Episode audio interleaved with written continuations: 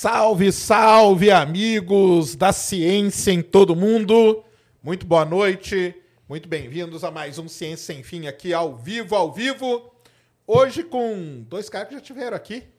Grande Lucas, tudo bom, Lucas? Lucas esteve lá no comecinho, né, cara? Legal pra caramba. Foi faz um tempo já, né, Sérgio? Eu tinha vindo pro Brasil e aí deu um jeito de dar um Legal, pulo. Foi bem-vindo. no outro estúdio Foi no outro ainda. estúdio ainda, legal pra caramba. E o Pedrão, o Pedrão que já é quase sócio aqui, Já ó. tá casa já. É isso aí. Estamos aqui porque o papo hoje é foguetes que vocês gostam. Muita coisa a gente falar. SLS teve uma anomalia, né? Essa semana aí num foguete. E se preparem que vocês vão ver um negócio aqui sensacional para você que não está ligado. É o Brasil indo para a Lua. Como? Nunca ouviu falar nisso? Você vai ver aqui. Mas antes, recadinhos da paróquia. É, hoje é o último dia, é isso? Do Vintage, né? Ou é a última semana? Último dia, galera. Então, se você ainda não votou no nosso querido DJ Vintage Culture, vai lá. Ele está concorrendo na revista DJ Magazine como aí um dos 100 melhores DJs do mundo. Então vai lá e vote nele, como eu falo aqui sempre. O pessoal fica rindo da minha cara, mas é verdade. Ele fez um show na Marginal Pinheiro. Só por isso, cara, já merece o voto, né? Os carros passando e ele lá fez o show completinho. Mas o bom é que ele tinha público, porque os carros ficam tudo parado, todo mundo prestando atenção. Foi uma boa ideia, né? Não é, Foi uma viu? boa ideia dele. Legal pra caramba. Votem lá no, no, no Vintage Culture e compartilhem seu voto. Vote no Vintage. E vamos ver aí em que posição que ele fica. Beleza? Temos emblema, Christian? Temos. Então joga na tela.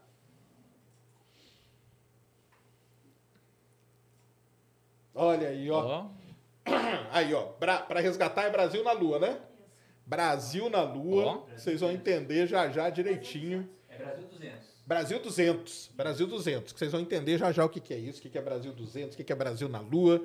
Nós estamos aqui para conversar sobre isso também, beleza? Além disso, já sabe, entre lá na plataforma nv99.com.br barra ciência sem fim.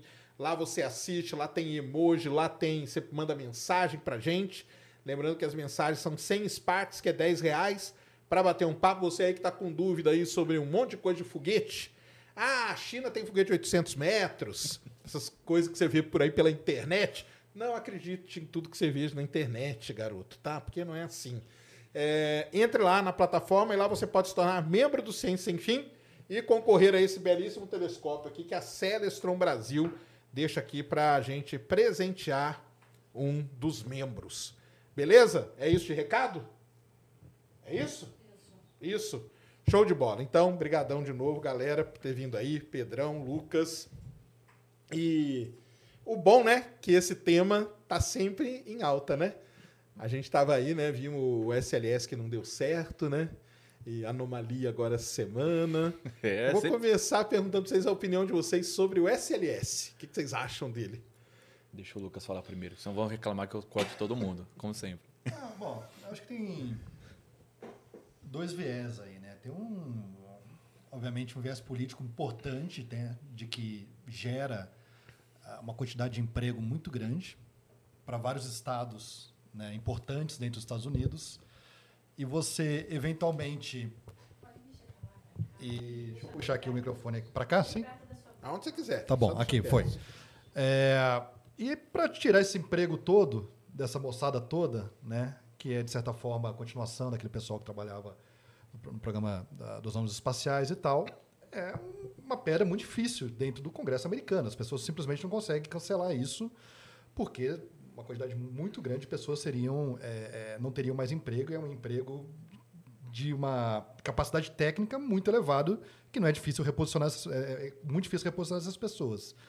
Tem uma questão também de que a gente não pode depender de apenas um vetor, né? Então, assim, pô, é lógico que a gente tá feliz de ver todo o avanço da SpaceX, a gente quer ver a Blue Origin também chegando lá, tem outras empresas que estão se propondo a ir até a Lua também, mas o governo americano não pode ficar na mão de algumas poucas pessoas, né? Veja o problema todo que aconteceu quando os Estados Unidos aposentou os ônibus espaciais e ficou dependente dos russos por um tempo expressivo, porque não soube diversificar ah, os vetores de acesso ao espaço.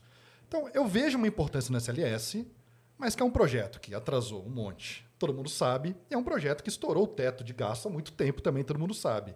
Então, eu diria assim, ele é importante voar uma vez, talvez duas, provar que existe aquela tecnologia, que os Estados Unidos dominou aquela tecnologia, e aí depois aposenta ele. Ah, é, eu, eu, eu, sou muito, eu sou muito menos polido do que o Lucas, cara. O Lucas é muito bonzinho, cara. O, o SLS, ele é, o, ele é um estrovenga. Eu falo que ele é o Megazord da NASA, né? Que ele, tipo, eles saíram catando coisa de tudo que é canto, vamos tentar juntar isso aqui e vamos, vamos fazer dar certo. Eu quero mostrar um negócio aqui pra você, Sérgio.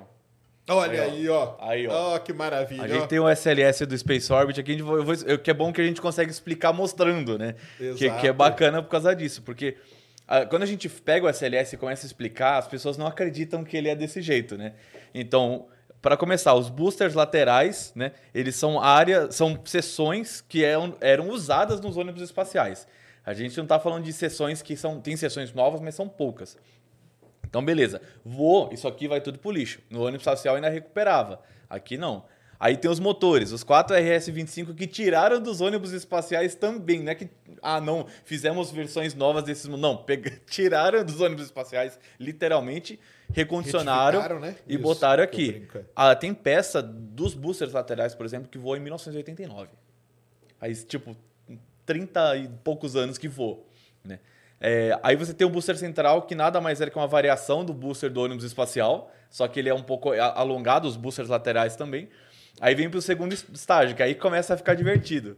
Porque você tem a Orion, né, que é, é- foi feita para o programa Constellation, que não né, tem nada a ver com, com o que era para ser o SLS. O módulo de serviço que não é originalmente da Orion, que era do módulo europeu, e aí eles fo- foram lá e né? juntaram. Aí você tem o segundo estágio, que é uma derivação do segundo estágio do Delta 4 Heavy. Ou seja, hoje, questão de originalidade é tipo zero, tá ligado? Então, você tem é um foguete muito caro, é, com um propósito extremamente específico, que é algo que não é mais aceitável hoje na- nas condições é, de mercado. Né? Você ter um foguete que custa 4,1 bilhões por lançamento é algo inconcebível. E isso tudo é, acontece porque a, existe um lobby muito forte da- dessas empresas é, mais tradicionais, a Northrop Grumman, a, a Boeing, a, a Lockheed, Lockheed, Martin né? e tudo mais, para continuar é, perpetuando. É, tem a questão dos empregos que o Lucas falou que é realmente verdade, só que essa galera é peão pequeno, entendeu? Perto do que, eu, que o- rola de maracutaia entre senador e empresa e paraísos fiscais e, e coisas do gênero. Então, é muito complicado você ter um projeto tão caro, sendo que você tem opções mais baratas no mercado e outras empresas além da SpaceX que têm capacidade de chegar lá, né? E com um custo muito menor. né? Aí uma, uma pergunta, uma coisa que eu faço assim, vocês não acham que é natural, porque o programa do Espacial durou 30 anos, né? É natural que eles aproveitassem coisas, né? Porque ia ser meio esquisito também, né? Pô, fizemos um programa de 30 anos e agora esquece tudo, né? É, o que, que você desse negócio de reaproveitar as peças e tal? Eu acho que é meio. que- qual que é a opinião de vocês? Não devia? Devia ter feito do zero? ou- Não, na área espacial tem algo muito forte que a gente chama que é herança de voo. Sim. É, então, qualquer coisa que já foi para o espaço tem um valor intrínseco muito Porque maior. provou que vai, né? É Porque isso. provou que foi, funcionou e tá beleza, né?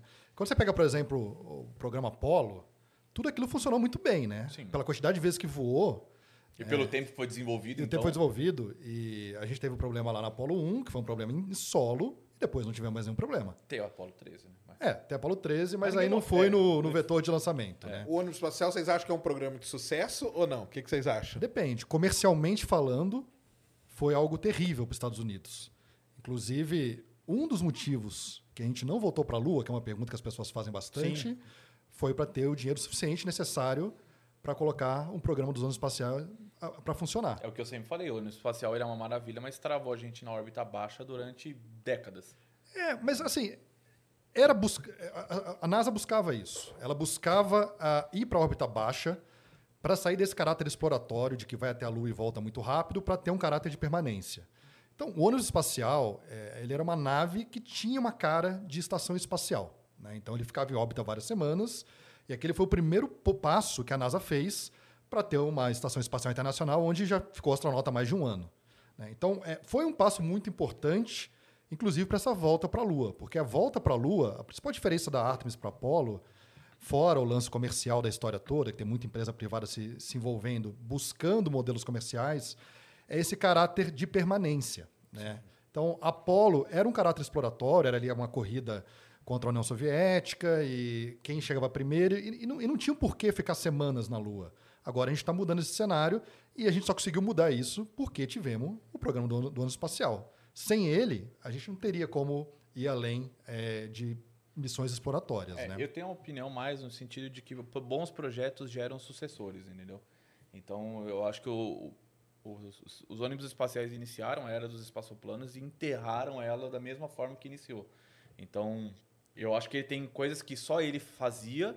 Por exemplo, a capacidade, o airlock que ele tinha, é uma coisa que até hoje não tem, entendeu? A capacidade Sim. de você ter... Um, airlock, para explicar para o pessoal, é a um, um, mecanismo que tem ali para o astronauta poder sair e depois voltar para a nave. Sem precisar despressurizar ela é. inteira, né? Que isso, é uma das é... coisas complicadíssimas que tem é. no espaço, e... né? O, próximo, o próprio Canadá Army começou Sim, lá, sim. Né? Não, tem coisa que nem a, a capacidade de você lançar satélites com sistemas inerciais em órbita que não se fazia dessa forma. Ou seja, você pega lá um, um, satélite, bota ele numa espaçonave, põe ele em órbita com o espacial, solta ele dali, é um baita ganho que você tem. Tem a, a, o volume de carga que é muito grande também, e isso era muito bom. Só que o custo era altíssimo, o custo em vidas foi altíssimo, foi duas tragédias horrorosas é, para os Estados Unidos. Ah, e aí o problema de, de, sistema de projetos muito caros é que a tendência de, ah, ninguém quer mexer na parada que está ali porque descomissionar é caro, demora e você vai ter que fazer uma outra coisa que geralmente vai ser mais cara que aquilo. E aí ficou todo mundo naquela vai não vai, vai não vai. Aí quando deu Columbia falaram meu chega, chega. É, resolveram, né? Vão, aí foram atrás o Commercial é, Orbital Transportation Services que trouxe a a Cygnus e a Dragon. Né? E aí a coisa começou a descambar de uma outra forma muito melhor mesmo para todo mundo, para o mercado, para a NASA e tal. Né? E aí sobrou. O, o SLS, vamos dizer assim, que ele é um. Ele já é um dinossauro ali do ponto de vista contratual mesmo. Hoje em dia já não se faz mais esse tipo de contrato como o do SLS, onde os caras basicamente definem o preço e, e acabou, assim, não tem justificativa, né? É bem absurdo. Essa questão de emprego que você falou, Lucas, esse monte de empresa que a gente tem hoje, é, comparado com, com o emprego que tipo um S, o SLS é gerado, é meio pau a pau ou nas empresas tem, é muito mais emprego? Como que é?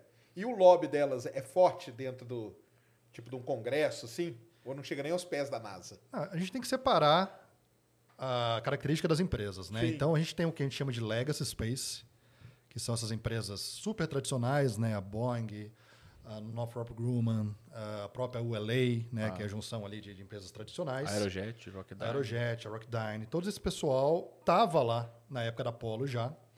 E a gente acaba é, criando essa caixinha chamada Legacy Space para definir essas empresas que dependem de encomendas governamentais. Tá? Então, por exemplo, a Boeing, hoje em dia, o que segura as contas da Boeing são projetos encomendados pelo governo. E aí eu estou falando da aviação comercial e da parte espacial. Então, o que segura a Boeing hoje em dia são projetos encomendados pelo governo americano. E essas empresas ficaram acostumadas por décadas com isso e não existe uma crítica contra isso, porque isso fez o programa espacial. Até por conta disso chama Legacy Space, é o legado que foi deixado para uma nova frente que já era imaginada desde a década de 70. Inicialmente o nome era Outspace, e aí ao longo da década de 80, 90, eles mudaram para um nome chamado New Space. O famoso New Space. E aí a pessoa que inaugurou o New Space foi o Elon Musk. Tá? Porque assim, existiam vários acadêmicos que escreviam artigos sobre a necessidade dessa transição de você sair de empresas que buscam encomendas governamentais para empresas que propõem seus próprios modelos de negócio. Então, o Elon Musk, é, a, a NASA não chegou para o Elon Musk e falou: olha, investe aí uma grana aí, porque eu quero um veículo assim, assim, assado, e aí eu estou te encomendando isso. Não. Tá aqui e... o projeto, né? Que eles falam, né? É, é. E, mas isso não é uma coisa dos Estados Unidos, tá? Todos os países agem dessa forma. O Brasil mesmo, assim, todo o programa espacial brasileiro é montado em cima de um legacy space então, as empresas que existem no Brasil que trabalham com espaço são super dependentes das ambições governamentais. Então, vocês, a gente pode entrar nesse papo depois, mas vocês já imaginam que a ambição é pequena no Brasil, então Sim. a gente tem é várias dificuldades é para essas empresas. Os Estados Unidos né? muito dinheiro, né? Então é muito difícil você comparar, né? É. O e Legas aí... que você diz, então, é ter esse braço forte ligado ao a depender do governo. Não, em, o em New contratos. Space depende hoje em dia do governo também. Muito, tá? Entendi. É, a, a, gente imaginava que existia uma transição que ia pular da dependência para não dependência em pouco tempo. Mas não aconteceu. Não, hoje é um triângulo que um dos vértices do triângulo é o governo Você tem os consumidores, os clientes e tem as empresas que estão prestando, mas o governo continua sendo muito importante. E aí, principalmente para essas coisas de Artemis, Marte, qualquer coisa mais futurística que você pode imaginar, o governo tem que ter ele lá, senão não vai acontecer. Tá? Ah, porque é muito dinheiro jogado a fundo perdido. Muita grana. jogada a Isso, fundo isso, perdido. isso. E aí, a, a diferença primordial é a questão de que não existe problema do governo ser um cliente, que é o que essas empresas buscam. Por exemplo, o Elon Musk, por muito tempo, o maior cliente dele era o governo americano. Né? Hoje, o maior cliente dele é ele mesmo. Né? Não, é a Starlink em vo- em volume, mas em valor é o governo é americano. o governo americano. A Tá. ULA também, né? A ULA Ah, o LA só lança o pro LA governo. só lança pro Agora- governo. Agora né? vai lançar pro Jeff Bezos aí pra gastar os últimos Atlas que faltam aí. E aí, então, assim, é, não existe problema da, da empresa ter o governo como cliente, mas o governo não pode ditar quais são as tecnologias que a empresa vai desenvolver. Então, a partir do momento que o Elon Musk... pode ter uma in- ingerência, vamos dizer assim, Não né? é que é ingerência, é como se fosse. A empresa colocou um edital na mesa falando, eu preciso de tal tecnologia. Aí você tem lá o bid, né? Você tem lá as empresas eh, colocando a proposta digital e uma ganha. É assim que funciona a história toda. E se- a NASA sempre funcionou assim. É que nem assim, você pegar, chegar para você, ó, ô, ô Sérgio, você vai fazer um SLS desse aqui, mas eu quero que você faça esse SLS aqui. Ao invés de eu chegar, ó, eu preciso que você faça um foguete que leve tanta, tantas toneladas para a órbita, com essa razão de segurança. Ah, entendi, já- entendeu? ela já É faz tudo- tudo entendeu? bonitinho. O requisito é, diferente. É, é, assim, não é tão é, by the book, assim, no sentido de que tem um projeto pronto da NASA. As empresas, as subcontractors, né, as subcontratadas, elas têm uma autonomia para entregar um projeto melhorado. Sim, sim, não, sim. não existe problema em relação a isso. Mas o governo determina, eu preciso disso, disso e disso. Então tem lá uma tabela de requisitos que as empresas têm que entregar aqueles requisitos que estão sendo demandados. O New Space é diferente. O New Space, ele não espera o governo se posicionar e colocar uma agenda do que o governo pretende. O New Space vai escutar a dor da sociedade. Ele, então, ele cria o, o produto, né? E depois ah, ele cria o produto para vender o produto e não ao contrário, que nem o governo o projeto governamental- na verdade, ele, o, o produto vem sobre uma demanda de uma dor Sim, sim. que, o que a sociedade tem. Tipo, ah, fazer imagem de alta resolução da Amazônia, por É. exemplo. a cada três horas. Né? Então ele percebe que existe essa demanda na Os caras vão lá e sociedade. desenvolvem o, a Planet, né? Labs, lá, É, os e aí ele faz um satélite para resolver o problema, e aí o governo pode ou não entrar nessa jogada, entendeu? Normalmente entra, mas é, assim, não é. É, mas o ponto é. a- Mas eu acho positivo, assim, o como fomento, eu acho legal pra caramba.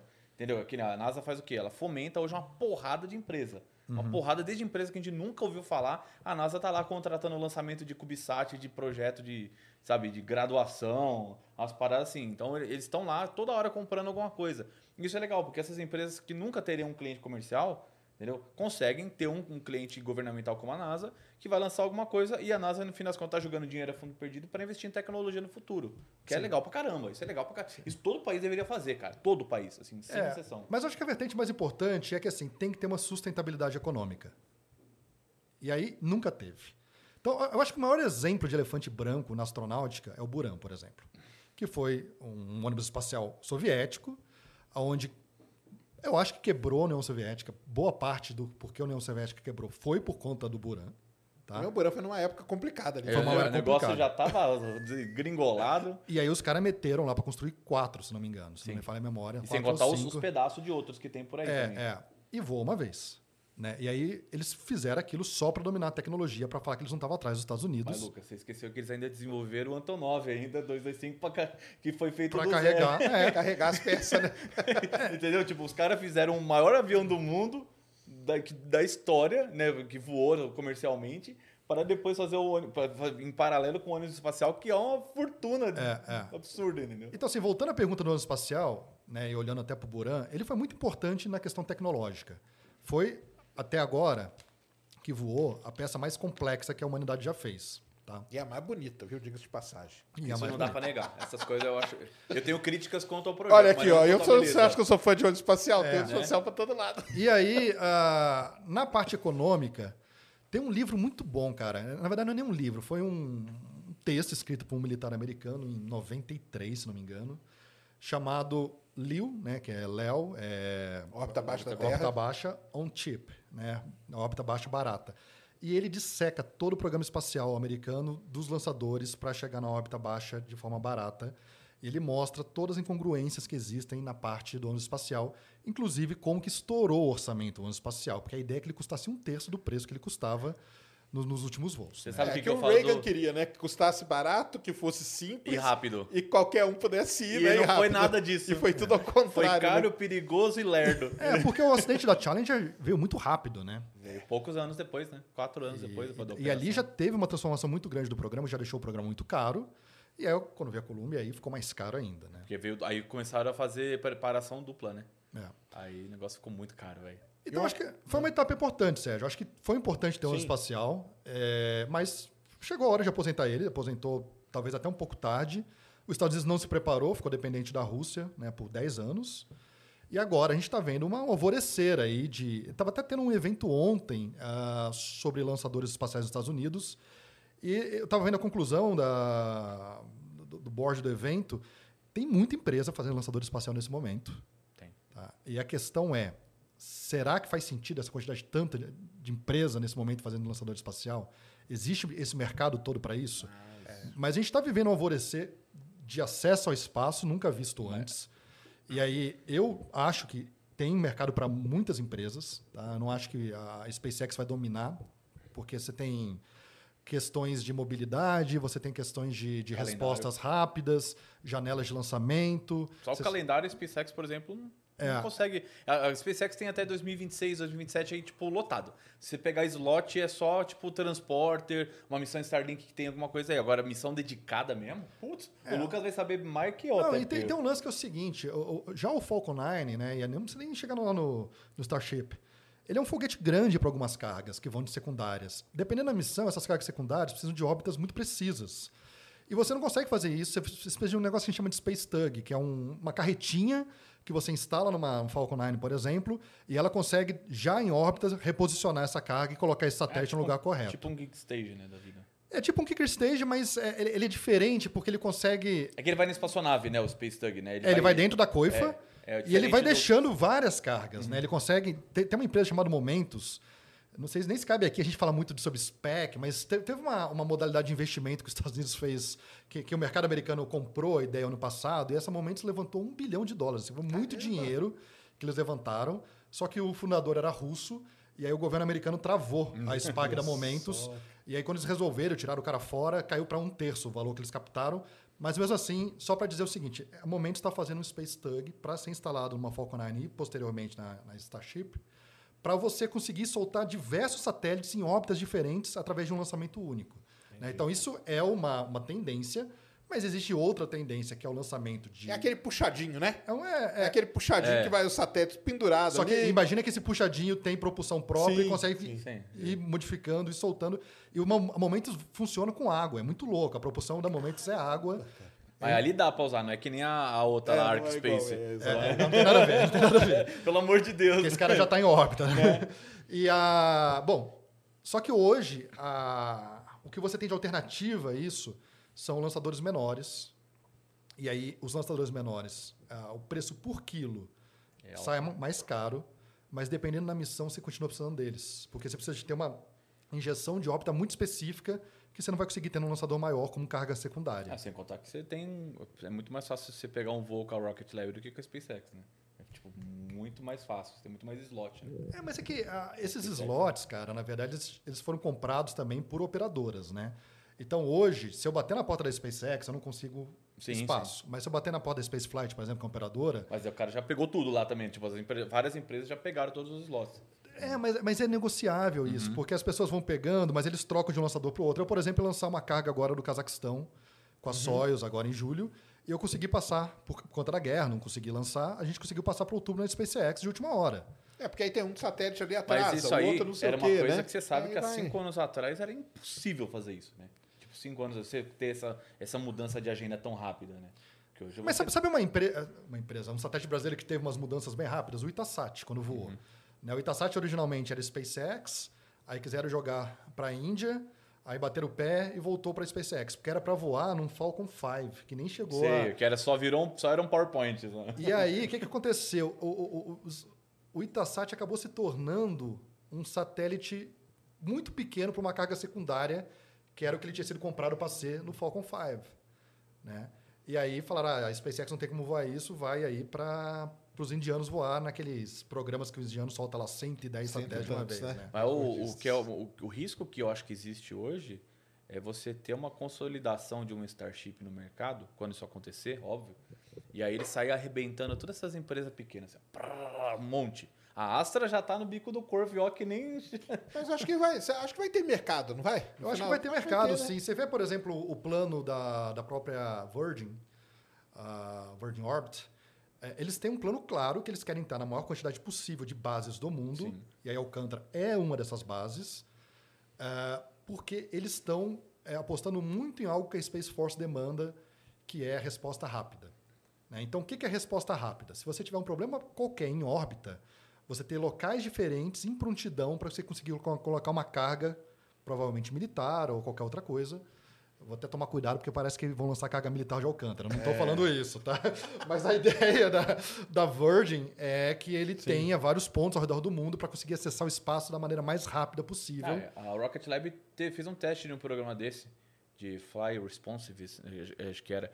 E aí eles. Flight Responsive. E aí eles eh, tinham um voo, um voo e, tipo, duas semanas depois eles já lançaram outro como se fosse simulando isso. Então eu achei ele bem, bem legal, porque hoje você tem essas possibilidades. Esse aí deve ser o grande desafio, né? Fazer um foguete ou voar né, mais, mais rápido, a própria empresa É. ter essa maneira de rapidamente acessar, né? E não é o plano de negócio do Elon Musk ter foguetes de prontidão para servir, sei lá, Space Ele vai Force. seguir a vida dele Ele ali, vai né? seguir a vida dele. Então, tem empresas que estão se especializando em ficar prontas para encontrar as demandas da Space Force, por exemplo. É porque isso aí, por exemplo, pra Space Force não tem valor, entendeu? Pra eles é tipo, os caras vão lá, não tem valor no sentido tipo, cara, paga o quanto precisa pagar. Exato, Então exato. é isso. É, no- pra não achar que é, tipo, ah, porque o pra, pro DOD, Departamento de Defesa dos Estados Unidos, gastar 20 milhões de dólares é bosta nenhuma, tá ligado? Tipo, nada. Os Nada, caras têm perto- 800 bilhões de, de- de, de- de, dólares de orçamento. tá ligado? Então, É. E aí, o o que acontece é que hoje tem muitas empresas com dinheiro, o mercado está super aquecido nessa área espacial. O ano passado, o investimento em empresas de com carinha de startup, né? tanto para satélite quanto para lançadores espaciais, quase triplicou em relação a 2021. Tá? Então, o negócio está crescendo muito rápido, o interesse. Teve esse boom das specs, que agora não vai ter mais, já percebeu que é uma furada, mas levantou muito dinheiro para algumas empresas. E é- o que a gente está vendo é mais e mais público leigo, de investidor de áreas diversificadas se interessando pelo espaço e colocando dinheiro em empresas que querem fazer modelos de negócio próprio. Então, essa é a beleza do New Space. Né? Então, o New Space tem, tem um erro crasso que as pessoas acham. Ah, New Space é pequenos satélites, né? os CubeSats, nanosats e pequenos lançadores. Não é. Na verdade, é, pequenos lançadores, pequenos satélites é uma, de- é uma derivação da necessidade de você ter um modelo de negócio sustentável. Então você tem que ter uma porta barata, mas pode ser que uma porta barata de, de, de um acesso ao espaço seja um satélite geoestacionário. Então pode ser que você coloque um de 10 toneladas, mas que jogou o preço lá embaixo e tornou aquilo tudo sustentável.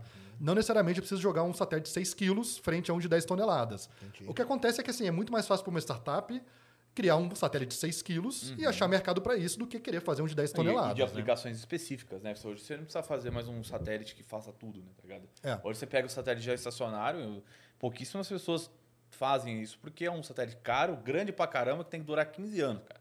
e o lançamento é caro pra O diabo. Brasil mesmo não consegue fazer já É. estacionário, né? A É gente comprou o nosso da. Thales, é, o que é o SGD CTC, né? 1, né? E o 2 tinha a ideia de que a Visione ia tentar fazer isso no Brasil, mas nunca saiu do papel, né? Tinha promessa, e esse é um problema que a Visione enfrenta crasso. Ela foi feita para entregar satélites geoestacionários para o Brasil. né? Dentro daquela problema Nossa, todo que teve com a, NS na época da Dilma, né? Na- da- Entendi. e aí nunca fizeram o segundo que foi prometido, né? Mas não sei se tem muito coitado. Eu acho que ela sabia o Não, risco, né, claro, Sérgio? Eu acho que perder dinheiro nunca Coitado é a perde. gente né? Não, não. que queria o satélite. É, assim, você vai investir em espaço, tem que considerar que você vai perder uma grana, assim. É que as pessoas acham que é, você abre hoje uma empresa de foguete e dois meses você já tá no positivo. Não, cara, tu vai ficar 10, 15, 20 anos, às vezes, no negativo, só que você tá gerando patente, tá gerando tecnologia e tudo mais, isso que você vai ganhar de outras formas, né? Uma receita operacional. Mas não, não é assim, o cara para abrir uma empresa de foguete tem que ter muita coragem. Tanto que empresa que faz motor mesmo tem pouquíssimas. Porque não é um negócio que dá grana, tá ligado? A Aerojet Rocketdyne é tipo um caso bem, assim, específico, tá ligado? De empresa que opera... Porque nem a Energomat, por exemplo, trabalha basic, ba- agora trabalha basicamente só pro governo...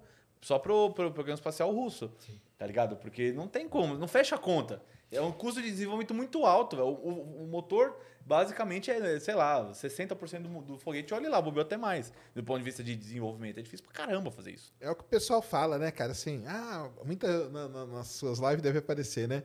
Ah, eu posso, eu posso lançar um foguete? Eu falei, Pode. pode, claro. o problema é você fazer o foguete para lançar. Aí eu por isso que é só a galera que tem muita grana que faz, porque são anos, literalmente, queimando dinheiro, né? São anos e, e tem uma herança tecnológica muito grande. né? Então, você veja assim, os países que produzem startups que fazem lançadores de foguete são países que têm uma história junto ao lança- lançamento. Né? Com exceção da Alemanha, que aí é um caso à parte, porque a Alemanha foi proibida de fazer foguete pós-Segunda Guerra Mundial. E, essa proibição ficou muitos anos em cima da Alemanha. E nós aqui estamos lá com eles, né? É. O VLM não é com eles? VLM, o, S, o é, S50. mas estava né, para que é. sair fora a Alemanha. VLM, é melhor a gente nem falar de VLM, que provavelmente É? a gente nunca mais vai escutar. É, eu acho difícil sair do papel hoje em dia. Ó, tá? eu vi o VLM, eu recebi um, um documento da, pela Lei de Acesso de Informação falando que o VLM só em 2027 para lançar, cara. Dá lá o documento assinado, escambau, tá ligado? Mas- não sabe o que é VLM, explicar pra galera, VLM é um veículo lançador de microsatélites. Eu chamo de SLS do Brasil. É, que é um, é um. É uma, vamos dizer, tentativa, sei lá, do Brasil ter um veículo lançador, né? É, ele.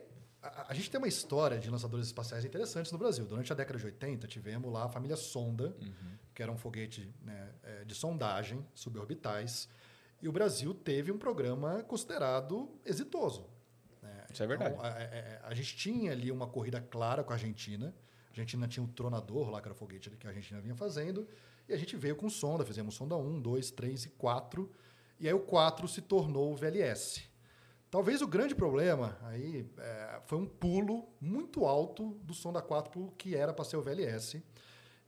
Teve um corte de orçamento muito grande na década de 90 do Programa Espacial Brasileiro, principalmente nessa área de foguetes, e encurtaram o tempo que era necessário. Então, assim, era, toda a equação foi Tudo- tudo tu- errado. Tudo errado. Esquece tudo que você tem, né? Tudo que você e o tem. pior é que eu, eu fico, que eu fico puto da vida, cara, é que se o VLS tivesse saído na época que ele foi previsto, ele ia estar muito na frente, porque ele ia ser um dos primeiros microlançadores que, que iam ser operacionais, que, assim, desenvolvido ainda mais por um país que não era tradicional, entendeu? Isso era uma coisa É. interessante. É, o VLS, cara, o VLS eu acho que sempre foi um veículo problemático. Sim, não, isso com certeza. Ele- Eu falando o conceito, pelo amor de Deus. ele- Ele tem um conceito de tandem, né, que a gente chama é, de, de integração de vários estágios ali e tal, que, que é muito complexo. E vários países fizeram é, consultoria para o Brasil na época e apontaram que tinham problemas crassos de projeto. Só que quando você saiu do VLS, que era um veículo que inicialmente era em torno de 500, 600 quilos, é, e aí com os acidentes que foi, eles- a gente foi revendo o projeto do VLS, foi caindo a capacidade de, de payload, né, de carga do VLS, teve uma ideia muito boa, que foi sair desse veículo, aposentar esse veículo e ir para um chamado VLM, que quando ele foi pensado, ele era um veículo único no mundo. Sim. Só que demorou 10 anos para ele, o pessoal começar a se movimentar, fazer E alguma aí coisa. Todo mundo passou, né? E aí todo mundo passou. Ele ia ser basicamente, do ponto de vista de Ele é só payload, que é tipo um o Electron. Electron. É tipo o né? Electron É um mesmo. Electron. Só que 20 anos na frente do Electron. Olha que coisa maluca. É, por isso que eu falo, é um absurdo. Se, ele- se o projeto do, do VLS mesmo tivesse saído na época, já seria muito bom. Se o VLM tivesse saído na época também, seria excepcional, cara. Eu- é vacilo, isso chama vacilo, é só isso. É. Você pega o VSB-30, por exemplo, que é o nosso foguete de sondagem, ele tem uma história muito exitosa. Do tipo, a gente vende para os suecos, vende para os alemães. Funciona super bem, tem uma taxa de falha baixíssima. Mas ele é muito estado da arte, assim, ele, ele nunca foi passado de verdade para a indústria. Era feito lá pelo pessoal do, do IAE, né?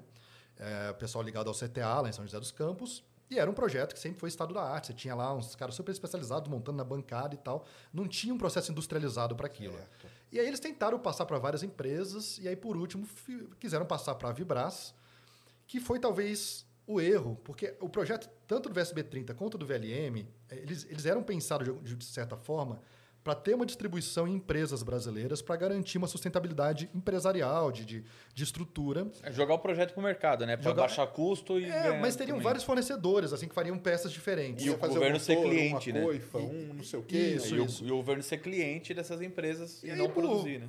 Força por lobby, sei lá, acabou caindo tudo no colo da Vibras. É, por lobby. que nesse momento está muito mal das pernas. Né? Então, assim, o projeto do VLM hoje é dependente da Vibras, porque a- o, o IAE passou o projeto para a Vibras e a empresa está mal. que é uma empresa que já ficou mal das pernas outras vezes, como todas as empresas do Brasil, por ser legacy, né? Por- voltando naquele assunto, sempre muito dependente do governo. E aí você vai depender se é um governo que vem investindo em espaço ou se é um governo padrão que não investe quase nada em espaço no Brasil. E a gente está nesses vales de falta de investimento já há muito tempo e as empresas brasileiras quebram. Tá? Mas o projeto do VLM era para ser legal, né? tinha ali uma, uma, uma modernidade, né? uma questão de mercadológica até muito à frente do quem estava fazendo na Pô, época. o Brasil ia estar na frente, hein? Ia tá Ia sair mesmo, na é verdade. frentaça disso aí, né? É. É Eu- vac- por isso que eu falo, é vacilo mesmo, porque Aí, hoje, aí hoje é um negócio atrasado. Hoje é um negócio atrasado. problema- hoje ele já é atrasado. O 2027 ele vai ser inútil, entendeu? Esse é o ponto. É, dá para melhorar o projeto, dá para pensar em proje- é, materiais compósitos, tem muita coisa que tem, daria para melhorar no projeto do VLM. Mas é, eu também sou um pouco cético em relação ao mercado espacial, por achar que já tem muitas empresas estabelecidas ou ganhando investimento. E eu acho que vai, isso é uma coisa que eu já falei em vários eventos e as pessoas da área olham muito tortas para mim quando eu falo isso. Mas eu acho que vai existir um processo de comoditização de lançador espacial. Do mesmo jeito que a gente teve isso com a indústria automotiva e com a indústria aeronáutica, vai acontecer com foguete também. Você diz de, tipo, é, uma empresa usa peça de várias outras, mas você está falando de peças fundamentais ou não? Não, estou falando de o Brasil eventualmente poder comprar um white label, com- conseguir Hum, comprar um projeto já pronto para construir lá no Maranhão, quem sabe, lá em Alcântara, e não ter mais essa preocupação da tecnologia dual, do, Usa, do usa a ITAR. patente, né? Tipo, o- É, pagar royalty, o escambau. Exato, exato. Porque o que, que acontece? Os Estados Unidos, por muito tempo, foi muito fechado nessa área, principalmente de lançadores espaciais. Tem a, o ITAR, que é os tratados de não proliferação de armas e tal, que Nossa, possibilita é quase tudo, né? você comprar as coisas. Só que aí você tem um monte de gente fazendo foguete hoje em dia. Você tem China, você tem Índia, você tem países europeus, você tem Japão, Coreia do Sul. Coreia do Sul, Israel, né? E aí o que, que vai acontecer? Se alguém quiser pegar alguma coisa dos Estados Unidos, você vai falar, olha, não vou te vender porque isso aqui está protegido. lugares, né? Ah, então eu vou ali. Aí ele vai começar a perder dinheiro. Na hora que ele perceber que aquilo eh, se alastrou pelo mundo, aí ele vai tirar essas barreiras todas. E eu acho que isso vai acontecer muito rápido, tá? E aí, quando isso acontecer, vai começar esse projeto, esse processo de que o acesso à órbita vai estar, de certa forma, com uma carinha de commodity, que você vai ter acesso fácil, preços baratos em locais distintos do O mundo. problema é que o ITAR, ele é muito restrito. E, tipo, ele é muito restrito, assim. Tem coisas absurdas, tipo, os caras não podem mostrar nem foto de motor, uma série de componentes que não pode mostrar, tipo, que nem até a Astra, às vezes já viu, o a Astra tem um, tipo, um Tem uns design, aí fala assim, tipo, não é o real por causa do ITAR, tá ligado? Tipo, aparece assim, concepção próxima É, e tem tal. isso, né? Então, é, ainda é muito restritivo. Sim. É porque, te- porque ainda tem essa história de ser uma tecnologia de uso dual. Ou seja, você pode trocar a coifa ou, ou a carga por uma ogiva Claro. e, aí tá ligado? pronto, né? e, e já era, tá ligado? É, Mas na hora que tiver um monte de gente é, fornecendo, é que nem o GPS, né? O GPS originalmente tinha lá um erro que variava de 15 a 50 metros, dependendo da- do bom humor do exército americano, né? E aí, hoje em dia, não tem mais. a gente porque- acerta a casa do vizinho, né? é, De carro. é. Por quê? Porque você tem um sistema chinês, tem um sistema europeu, né? tem um sistema russo. E os locais ainda, né? Ainda tem os, os sistemas das, eh, regionais que os caras usam pra complementar. Sim. Então tem um monte de sistema de, de posicionamento hoje. E aí, Mas já que porrada. você tocou no Brasil, você acha então que é melhor a gente ir para esse lado do. Ou usar o Cantra ali e ir alugando para os caras, para lançar dali? Sérgio, a gente tem vários verticais de atuação do New Space. Tá? E um deles é o que a gente chama de real estate, né? Aham, que é de o- locação. É o, local. Aham. E a gente tem uma pedra preciosa em mãos, que é o Alcântara, Que não chove. não, Por causa lap- disso. não lapidada. Tá? Esse que é o ponto. A- Hoje não existe uma infra ainda que viabilize Alcântara. Uhum. A gente tem que pensar em estradas, tem que pensar numa ferrovia, Porto. tem que pensar num porto. Tem aquele projeto daquele porto que eu já te mostrei uma vez. Pô, é um porto que vai custar, sei lá, 3 bilhões de reais para construir. Então você tem vários investimentos ali que tem que ser feito para tornar ela atrativa para lançamentos. Hoje é não tem. É um projeto de, de 20 anos, né? Esse é o problema de, né, o, o ciclo É, dele. a né? China faria em três, né? Ah, Não, a China faria um e-mail, né? É que eu falo, é que a gente falou da outra vez. Nos Estados Unidos tem que passar na, na, na Space Commission, aí tem que passar na NASA, aí tem que fazer RFP. Na China o cara assim, ó, chama, chama a galera do, do Partido Comunista, Assim. É, não, Galera, não tem, a gente precisa dobrar o orçamento aqui. Vocês aprovam? Todo mundo, ei, beleza. Aí agora o cara mete uma canetada, ó, orçamento está dobrado, junta os melhores engenheiros que tiver na China. Ah, meu cara tá lá no, no- na Inner Mongólia, não interessa, cata o cara, vai mandar ele lá pra É, Quinto pra Shenzhen e o cara vai construir foguete 24 horas por dia. E os caras vão porque os caras são bons, tá ligado? Os caras são bons mesmo, assim. Não é só a questão, né? eles são muito dedicados. O programa espacial chinês tem os seus problemas de publicidade, mas é um programa espacial bom. Não dá certeza. negar. né? É, é- é isso que, que os chineses eles, eles ficaram presos por causa de da- das leis de cooperação com os Estados Unidos, né, que é proibido. E os caras desenvolveram basicamente tudo us- e usando muita tecnologia russa, mas hoje ele já tem um fork assim muito grande Ah, não, de muita já coisa. tem, né? É. Mas usar ali o que tem em Alcântara para esses esquemas aí que o pessoal tá querendo. Tipo, vem a Virgin Orbit, aí decola o avião dela, depois ela vai embora com tudo e usou. Usou, né?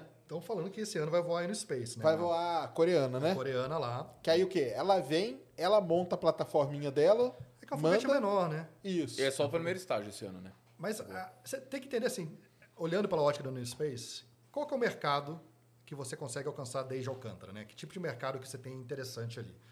O principal benefício de Alcântara são órbitas equatoriais. né? Então, por exemplo, mercado geoestacionário Seria faria bom uso de Alcântara, como faz bom uso né, da Guiana, né, de Kourou. Que é, a Kourou não está muito distante em questão de grau do que Alcântara Alcântara está.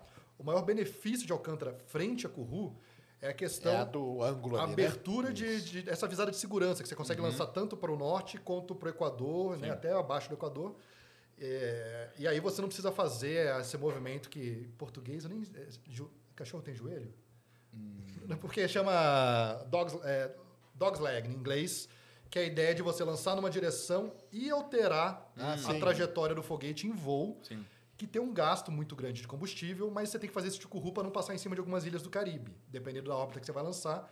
E Alcântara está mais bem Eles posicionado. fazem assim, né? Eles dão uma. uma- uma- É, faz uma... dá uma barrigada. Depois tem que corrigir lá na frente, né? Que eles corrigem lá na frente. mas depois. perde uma boa quantidade de Hum, combustível sim, sim. nisso. E você perder combustível, você perde capacidade de carga em órbita. E encarece o seu lançamento na prática. Encarece o lança- É. A gente tem lá, a gente tinha aquela base lá da Barreira do Inferno, em Panamirim. Aquela base era excelente, Ela tem uma abertura enorme, né? porque ela tem uma abertura enorme. Então eu consigo lançar para o sul, para o norte e para o Equador. Ela tem. Só que aí a tipo, cidade engoliu, né? Só que aí Panamirim chegou lá. É, a entendeu? cidade Então, engoliu e acabou, né? Eu, eu, eu costumo dizer que eu acho que é, é difícil fazer essa comparação. Mas esses graus de diferença para Alcântara, eu ainda acho que vale a pena lançar de Parnamirim. Hum. Mas eu vou te falar um negócio. lá. Isso aí, da questão, a questão da posição, da latitude, é importante pra caramba. Mas os filhos da puta dos americanos lançam no, no Alasca, cara. Então, tipo, não é uma questão assim. Quem quer faz, Não, mas é que assim. tá ligado? Ajuda, ajuda pra caramba, mas não, assim, não é um impeditivo. Não, mas espera. É, é porque assim, para lançamentos polares, Sim, sim, pô, eu tô falando assim. é, lançar de Alcântara, lançar de perto do Equador, você tem que frear essa, esse momento angular que você sai. Que esse que é o, a- sai o grande muito, né? benefício. Você sai com Você muito sai com momento, muito. é. Porque o, o polar, ele, não, não- ele tem que estar passando nos dois polos, ele não pode ir na direção da rotação da Terra. Então você tem que matar esse vetor inicial ali de claro. lançamento. Então faz sentido você ter uma base na Suécia, faz sentido você ter uma base no Sim. Alasca para lançamentos Plesetsk, na Sibéria, né? para lançamentos Mas eu tô dizendo que a gente não tem nada, entendeu? Esse é o ponto. A gente poderia ter É. um equatorial muito bom, que é o caso de Alcântara, e poderia ter outros. É, por exemplo, a Flórida não tá na melhor posição pra fazer lançamento, mas os caras lançam, tipo, todo. A cada três dias tem um lançamento lá, entendeu? Mas a Flórida tem uma questão muito importante. Hum. Ela tá na- no grau correto para ir para a Lua. Então, É, é esse verdade. foi o motivo que foi escolhido exatamente naquele local. Mas assim, tem uma coisa também. A né? mira, Quando eles né? escolheram. Ali a mira é certinho, Quando né? eles escolheram a Flórida lá atrás, aquilo era um pântano, não tinha porra nenhuma na Flórida. Hoje que tem coisa lá, antes não tinha Não nada. tem muito jacaré também. É, não tinha nada lá. Mas agora, qual que é o interesse também dessas bases perto do Equador? Né? Eu falei que para lançamentos polares ela não é tão interessante. Mas a, a penalidade de você lançar polar do Equador, aí não é valor certo, tá? Vou dar uma aproximada aqui, porque vai depender da órbita, da carga que você está colocando. Mas vamos dizer que você tem uma penalidade de 5% em relação a algo que está sendo lançado nos polos. O Ao ganho que contrário. você tem no equatorial chega a 30%, É, dependendo da altitude né, que, que vai ser lançado e a carga. Então, assim, para ter uma base única, faz muito mais sentido ser perto do Equador do que ser, por exemplo, no Chuí. Se a gente, o Brasil fosse escolher um local para ter base. Então, Alcântara é, em questão de posicionamento, nesse momento no, no mundo, a melhor posição que a gente tem de lançamento. Só que você não tem a infra necessária ainda para tornar aquilo um spaceport que vai atingir tudo que a gente tem de potencial. E aí, o que é um ponto que ninguém fala, cara? Eu nunca vi ninguém falando isso, mas para mim, talvez por eu viver esse lance da Lua e tal, uh, 24 horas na minha vida, é muito claro. Toda essa economia espacial, ela vai se desdobrar para o sistema solar. Então, hoje a gente fala de é, órbita baixa. órbita baixa né? A gente está preso na órbita É, baixa, tem- né? A gente tem os geoestacionários e tal, né? Mas não tem exploração, né? Tem só. É, tem só coisas ali práticas, comerciais de, de- de telecomunicação, né? E é aí que vem a importância do SLS quebrar essa barreira, né? Exato, exato. Então, quando você olha para a Lua, você olha para Marte, você olha para asteroides, olha para a Lua de outros planetas, cara, Alcântara faz muito sentido. Porque você teria um ganho muito forte de logística de sistema solar desde Alcântara. É, porque aí, ali a diferença começa a fazer é, ser muito grande e, assim, quanto mais longe você vai, maior você tem que ser- velocidade você tem que ter. Aí a, a perda começa a ser muito maior, né? Então, se você tem uma posição melhor, você vai ter uma, um rendimento vai ser muito melhor. Não, e lembrando que assim, quando você abre o sistema solar, os planetas, tudo está localizado ali Sim, então um plano médio num ali. plano. E aí, você ter isso no equador da, da Terra faz sentido. Sim. Tá- tá no plano acho que de tudo, Quem né? tem uma inclinação pior, não, acho que é Plutão, que é, É o único. É porque 3%. Plutão não é planeta. mano. É, né? Ele ficou rebelde, né? Ele ele é tão errado que até o plano Sim, orbital dele é, o todo. plano orbital dele, porque aí ele já segue o plano orbital dos, do, de, de Kuiper lá, Sem né? contar que, o, que o, a órbita de Plutão passa pela de Netuno. É uma É. salada a órbita de Então, se, se eu, se eu tivesse poder em cima da, de como tocar essa ideia de Alcântara, eu acho que eu focaria muito nesse médio e longo prazo de que seremos uma Importante para ir para a Lua. Lua, Marte, Pra- pra- asteroide, né? minerar asteroide. Eu ainda sou muito cético com mineração de Minerar asteroide, como- o que, que você acha? Você acha que vai, vai, Vai- vai rolar? rolar, vai rolar. Vai Mas rolar? é, pra mim é só pra operação espacial, não volta pra Terra. Era o Volta- Obama, né, cara? O Obama que era o cara do minerar asteroide, não era? Bom, isso nos Estados Unidos, né? Mas Isso, o eu país, nos Estados Unidos. O país da mineração é Luxemburgo, né? Porque aí, aí a gente vai estender. Essa, essa conversa da mineração é longa, cara. Mas assim, é, a, a gente teve lá as décadas de ouro de que as pessoas conseguiam sentar em vários países juntos e escrever leis gerais do espaço. Isso aconteceu 60, 70, alguma coisinha na década de E 80. depois ninguém não escreveu mais nada, basicamente. Ninguém consegue. Aí o que, que aconteceu? Os Rasgaram o que tinha É, escrito. é, tipo, ó, dane-se essa aí. É, é. O que, que aconteceu? Os países falaram, poxa, não, não rola mais sentar todo mundo junto e tentar definir como é que vai ser feito o uso espacial. Então eu vou começar a legislar eu mesmo aqui dentro do país e quem estiver aqui está protegido. Aí Luxemburgo, que é um país eco, Luxemburgo é menor do que Campinas, cara. O negócio é realmente pequeno. Os caras, os congressistas do país chegaram e falaram: tá bom, ó, se você é uma empresa de mineração espacial, venha para Luxemburgo que você está protegido. E, e aí a gente vai criar aqui as leis necessárias para você fazer mineração espacial. E aí todas as empresas. Hoje a Eles não tá- sabiam nem o que era mineração Não, o espacial, cara, né? tipo, abriu o CNPJ lá e só pra ter, né, tá ligado? E aí e, e o governo põe dinheiro lá, inclusive, tá? Eu já fui lá e é um negócio louco. Olha a parada lá é um negócio maluco mesmo, de que o governo tá botando muito dinheiro tem para muita Tem muita coisa de de espaço lá. muita empresa. tipo, Muita Sério? empresa. Tem muita coisa Muito lá mesmo. startup, né? Caramba. Tem muita coisa de sistema lá também, não tem? Tem, porque eles têm um data center também, que é o principal data center da Europa. E eles pensaram nisso, inclusive, para a parte espacial, né? Você vê que hoje a Amazon, a Amazon está investindo um dinheiro ferrado para a área aeroespacial. Eles querem fazer processamento de dados aeroespacial, e eles querem fazer também segmento de solo e querem ser líder nisso. Então o pessoal tem interesse muito nessa lance dos dados, Claro. dado é o que mais É, rende o dinheiro na área espacial. claro, né? é importante. Mas é interessante esse do caso de Luxemburgo, é porque assim, é, não, como falta uma série de leis para tratar o espaço como é feito, como é, o espaço ocorre hoje, e não como ocorria nos anos 70. Tipo, a FCC, que é a equivalente à Anatel dos Estados Unidos, fala lá para a SpaceX, ó, pode lançar 42 mil satélites aí de, de Starlink, que tá beleza. Tipo, quem e os outros todos os países, tá ligado? Tipo, Eles sério. que se virem depois, É, né? Então é isso mesmo. É tipo, ele- legislamos aqui, azar de vocês. Como a gente tem tecnologia para lançar isso aí mesmo, se precisar, eles vão fazer meio como se fosse um domínio por área, tá ligado? É tipo War mesmo, tá ligado? Então, mas veja, a, a Swarm, por exemplo, que é uma empresa até que a SpaceX comprou, que eles estão fazendo os pequenos satélites de IoT, Uhum. lançaram sem ter a permissão da FCC com a Índia. Só que por ser uma empresa Americano. que está na Califórnia, tomaram uma multinha aí de um milhão de dólares, 800 Ah, mil é. dólares. Não, mas assim, tem gente que fala, ah, por que, que o Elon Musk não pega uma ilha no meio do nada, lá em águas Ah, internacionais sim. e lança? Porque, cara, se é uma empresa americana, passa nas regras da FAA e da FCC e ponto final. Não interessa, cara. Mas existe exceções. Então, assim, geoestacionário, você está lá sendo regido pela ITU, que é um órgão internacional de telecomunicação, tem uns slots bem definidos. Então, você não, como país, você não consegue falar que aquele slot ali é meu a partir de agora. Já está repartido para todo mundo. Mapeado. Agora, baixa órbita É várzea, né? é várzea, entendeu? Existem os lances, por exemplo, ah, todo mundo tem que garantir que qualquer peça que você coloque no espaço tem que voltar para a atmosfera em menos de 25 anos. E agora está sendo repensado, porque pô, 25 Não anos deu é muito muito tempo. tempo, entendeu? Estão pensando em 12 e tem gente falando de 5 anos. Eu, eu sou dos caras que falam que 5 anos. Esses 5 anos é. Ou assim, ou eu falo que, pra mim, estão em duas coisas. Ou você tem 5 anos pra deorbitar, ou tu vai me levar lá pra orbitar é, cemitério lá depois É, 15 mas cemitério não faz né? sentido Não para faz sentido, mas é- baixa órbita, só para geoestacionário Mas é mesmo, justamente né? pra você ter um limite, senão o cara fala, não, vou jogar 300, 500 km pra cima e dane-se, tá ligado? Não. E aí, hoje tem várias startups surgindo né, com essa ideia de Space Tether, né? Deles conseguirem içar uma carga que está lá Ah, isso há é legal cinco anos demais, né? e trazer de volta para a atmosfera para fazer a reentrada. Eu, né? eu, não, eu não acredito nesse modelo de negócio ainda. Eu talvez com o Starship dê certo, mas não- a conta não fecha. Mas não fecha, Pedro, porque você pensa com a tecnologia que a gente tem nesse Sim. momento, né? Você mesmo já cantou a bola, é o Starship. É Starship. Eles Senão- estão Tipo, pensando- é igual um tubarão. É, Abre a boca assim. um Pac-Man do espaço. abre a coifa dele lá, né? E, e aí dá um jeito de ir pegando as peças. Que é que ele tubarão quer trazer de baleia. volta. Que é É. tubarão baleia que abre a boca É, assim e entra e no vai andando, peixes. né? É isso aí. Mas falam, até o, o, o que falam muito sobre eh, lixo espacial nesse ponto é que os pedaços grandes, pelo menos você sabe bem onde tá, né? E tudo mais, é mais fácil de. O problema são os que são muito pequenos, né? Esse que é o.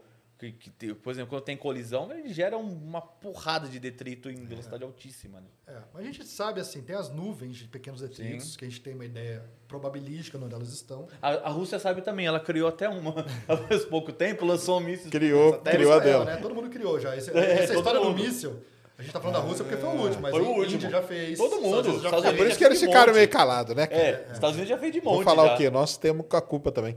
Mas voltando ao negócio da mineração. Então, lá em Luxemburgo tem as empresas que Inicialmente Luxemburgo. elas podem fazer. Não é que elas fazem nem vão fazer. Elas podem, né? Mas, mas aí, modelo né, de startup. Você tem as levas, você tem as ondas. A gente teve a primeira onda de startups de mineração espacial. Então, as duas primeiras foram a Planetary Resource, empresa, se não me engano, ficava Seattle, Seattle e a Deep Space Industry. De um cara que é o Rick, que é um cara super famoso. Tem um, eu falei, né, o livro, tem um documentário que eu vou recomendar para vocês verem, chama Filhos da Apollo. The Sons of Apollo, acho que esse é o nome do documentário, se não me fala. Que é o pessoal da geração que viu o Apollo chegar na Lua, mas que estava carente por não ver coisas incríveis e começaram a montar empresas próprias. Que maneiro. E esse pessoal era conhecido como os, os piratas do espaço, foi ali na década de 90.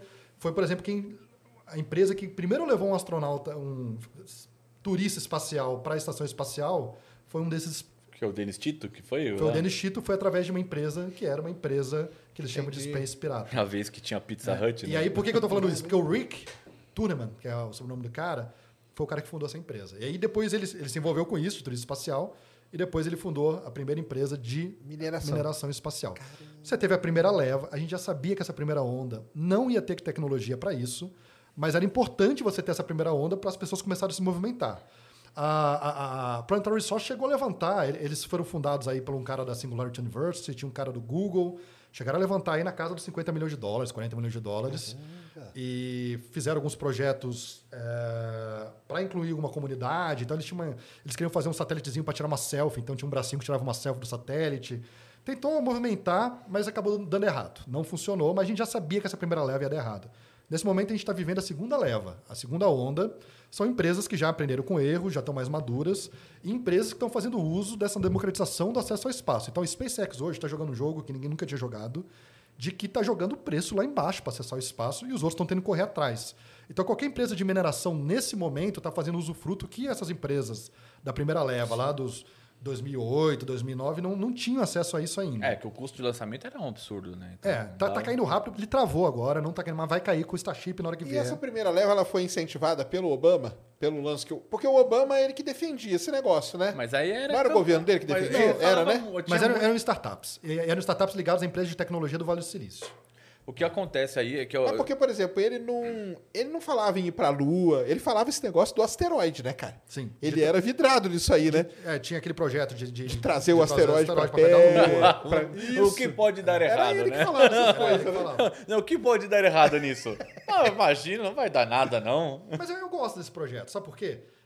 Se a gente descobre como locomover um asteroide, né, a gente, para a parte de defesa, Defesa- planetária, é, é, importantíssimo um tipo de projeto como Ah, mas esse. a Dart é muito mais legal. É, tudo bem, mas Dispara uma a- bala a, num. A, a DART foi, de certa forma, uma evolução desses projetos que tinha inicialmente de captura de, captura de asteroides. Depois do que aconteceu com aquele foguete chinês que bateu na Lua, cara, aquele pedaço de foguete, aí eu, aí eu comecei a ficar meio tenso com essas coisas de movimentar carga no espaço, porque o bagulho não foi lançado pra Lua e foi parar na Lua e foi deu Mas essa ruim. primeira onda que você falou, ela veio nesse, nesse momento do Obama ali, né? Esse, nesse, nesse ano. Veio em aí, 2008 e 2009 ali. nesse- Entendi. Agora, o mais interessante, elas tiveram, não tiveram um êxito comercial, mas tiveram algum tipo de êxito tecnológico ao ponto que elas foram compradas. Duas foram compradas por conglomerados maiores.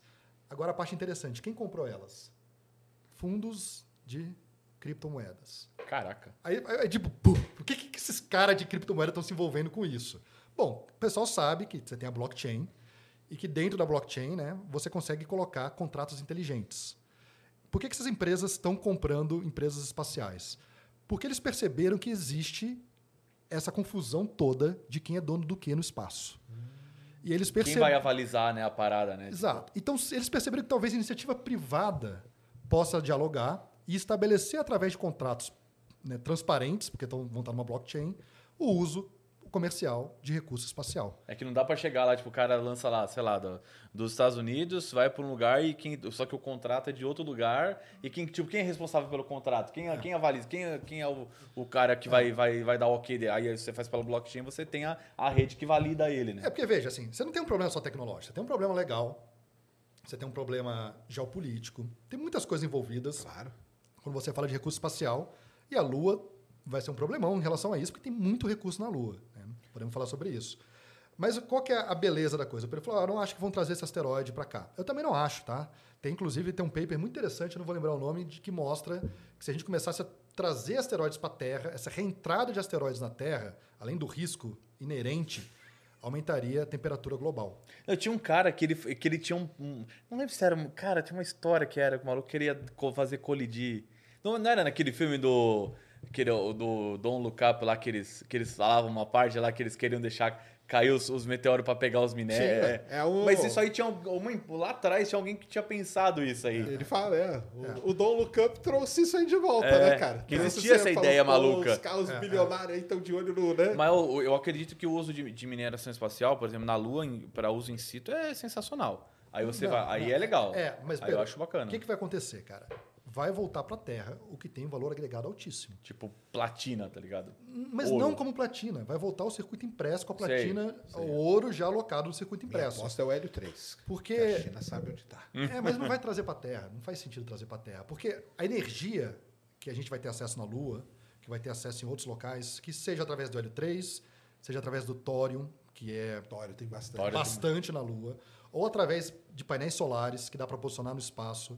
E a nossa capacidade de coletar energia através de painel solar no espaço é maior do que na Terra, Sim. porque não tem uma atmosfera atrapalhando, entre outras coisas. Tem resfriamento, que é uma coisa muito importante também para painel solar. Então você consegue fazer sistemas que resfriam mais fácil no espaço só girando. Mas o ponto é, faz sentido levar a manufatura para o espaço. Então, ao invés de eu trazer a platina, o ouro, qualquer coisa para cá, leva tudo para lá. Quando você tiver o produto acabado, concentrado, com valor agregado altíssimo, Ou pelo menos o beneficiamento, né? O beneficiamento é, é importante, né? O beneficiamento traz é, o que está pronto que é o mais Terra. sujo, o mais zoado e beneficiar a parada, né? Mas assim, quando eu olho para o futuro, cara, eu olho esse desenvolvimento da logística do sistema solar. Então, assim, o cara que vai minerar um asteroide lá no, cinturão de asteroides vai estar suprindo Marte, vai estar suprindo a Lua, vai estar suprindo é, luas de Júpiter, de Saturno e vai estar suprindo coisas na Terra.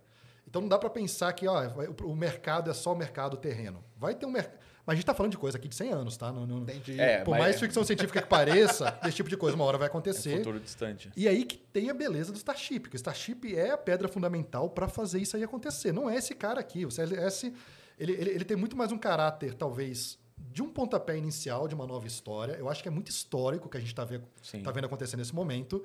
Mas o que vai virar chave e tornar toda essa maluquice que eu estou falando aqui, que parece um papo de maluco, real, é o Starship. É que eu falo assim, eu reclamo do SLS, mas depois que acendeu o pavio, foi, sobe, vai, vai embora É- e, é e vai ser legal. e dá- os problemas ficou na terra, tá ligado? Dali pra frente é só alegria. Mas o, o- o Starship, é, o- esse meu medo é o que eu tenho real, é de que a SpaceX é, venha a, a ser uma, um monopólio se não tiver outras empresas sendo incentivadas a fazer coisas, não digo, digo iguais, mas é na mesma linha. Entendeu? Porque você vem com um veículo com uma altíssima capacidade de carga, com uma capacidade de, de, de manobra orbital muito grande, ou seja, consegue fazer vários planos orbitais diferentes numa mesma missão, com, uma com um volume de carga gigantesco que a gente nunca teve.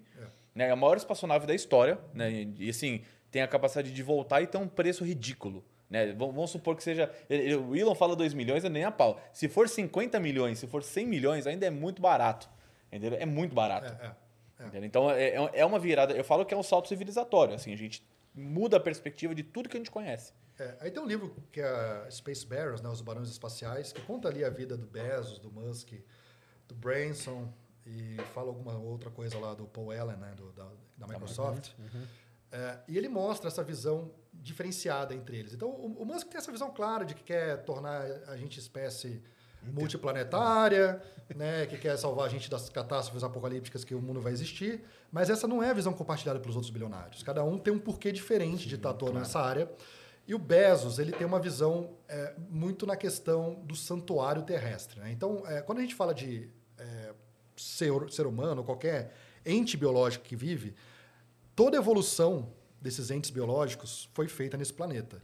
Então não tem como achar um outro planeta que ofereça uma qualidade melhor do que o próprio planeta Terra, porque a gente Já foi no melhor, né? a gente foi condicionado para viver aqui. A gente né? só existe por causa que o planeta Foi é desse aqui, jeito. né? né? É, é. Então, a visão do Bezos é uma visão de que o planeta é único, a gente tem que transformar ele num santuário, e para isso a gente tem que tirar todas as atividades nocivas do planeta e levar para o espaço. Pra mim isso é muito Elysium, tá ligado? Tipo, manda os pobres ficar. É, é, o Elysium ao contrário, manda os pobres ir tudo pro espaço e deixa os ricos na Terra, tá ligado? E muito, muito contrário do que a galera fala, não, porque os, os bilionários Quem querem fazer vai um oásis. ricos, né? Eu falo, mano, viver no espaço é uma merda, cara. Ninguém quer viver lá, não, cara. Não, é, é, mas quando você olha e vê, por exemplo, a Lua e vê a quantidade de recursos que você tem, porque a Lua, assim, você tem o Hélio 3, que a gente pode falar sobre ele, tem o tório, que aí o Hélio 3 ele vai ser usado para fusão nuclear, o tório para fissão. Não, mas tório tem muito na Terra também. Tem. Mas por que, que o tório não foi usado? Né? Porque ele não serve para arma. Ele não serve para bomba atômica. É porque isso é engraçado porque o tório ele é muito melhor para fazer energia nuclear do que o urânio, mas muito melhor. Ele gera menos resíduo e tudo mais.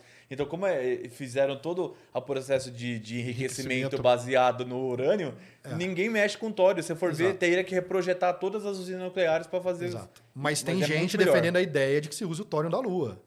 Faça lá, né? É. Faça lá, Mas aí, entendeu? ó, o tório, assim, é, é, é um- uma mudança de tecnologia muito grande se a gente fosse usar É. tório para energia em qualquer lugar. Qualquer, seja aqui, seja na Lua, porque é realmente muito melhor. E é mais, é mais seguro ainda do que o urânio. É mais seguro do que o urânio, mas ele não foi usado porque no Projeto Manhattan Então, é. selecionaram o urânio por conta da bomba atômica. E aí foi aquela Não, coisa. aí ele assim, acabou, né? E foi que nem aquela coisa assim, né, uma, um, ah, eles começaram ali o projeto e foi todo mundo na mesma toada.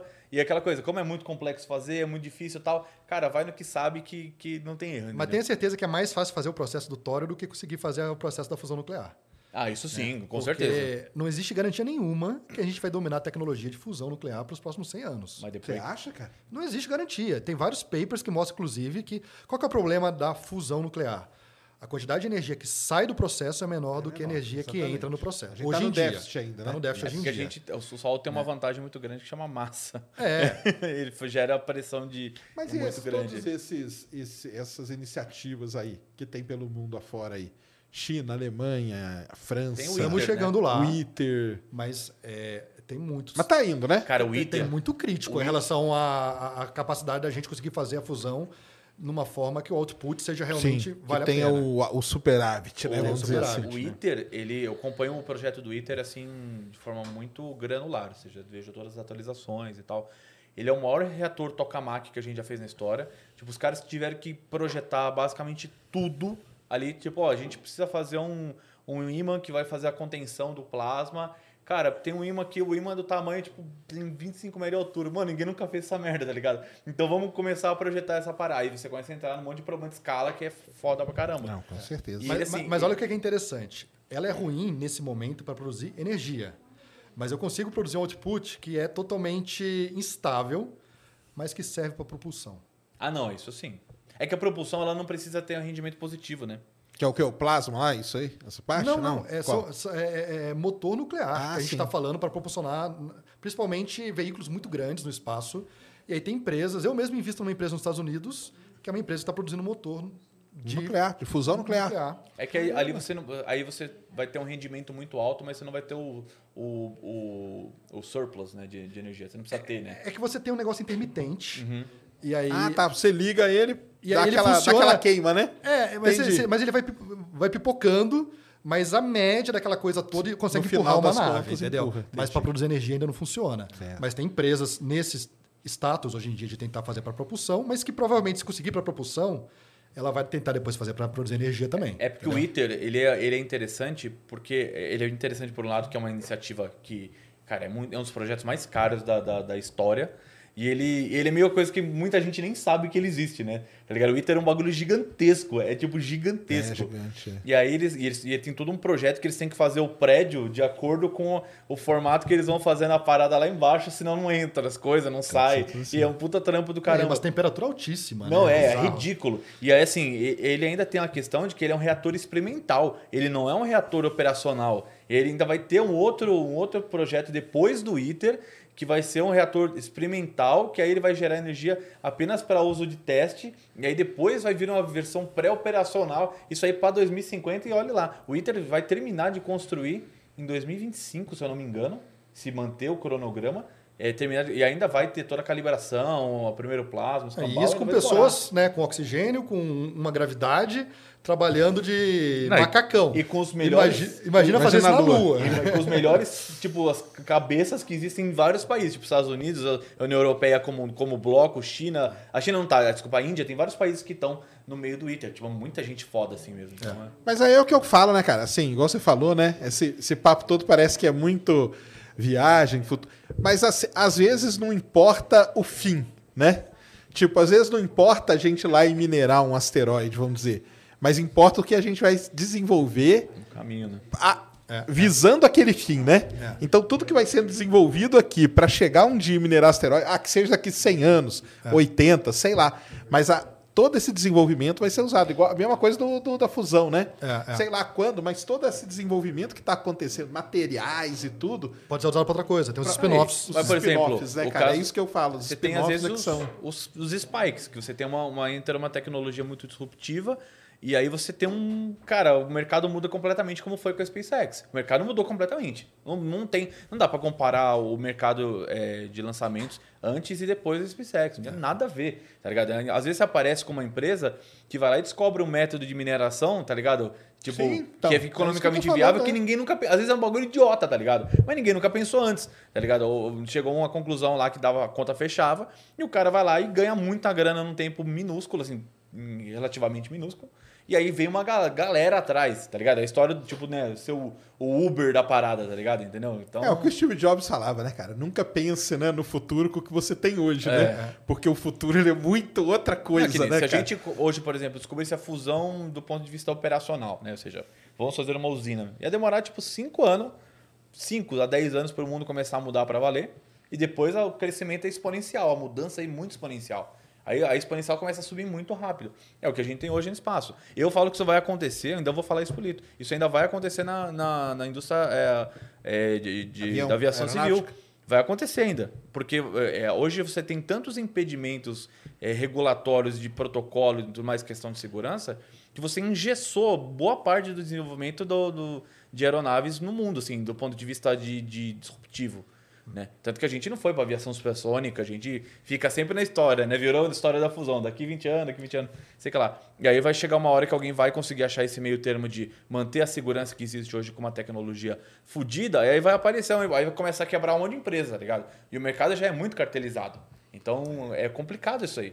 É, te- te- Teve um acadêmico indiano, ele, ele falou uma frase que, que sempre me volta na cabeça, que é toda empresa do mundo já é uma empresa espacial, só não sabe ainda.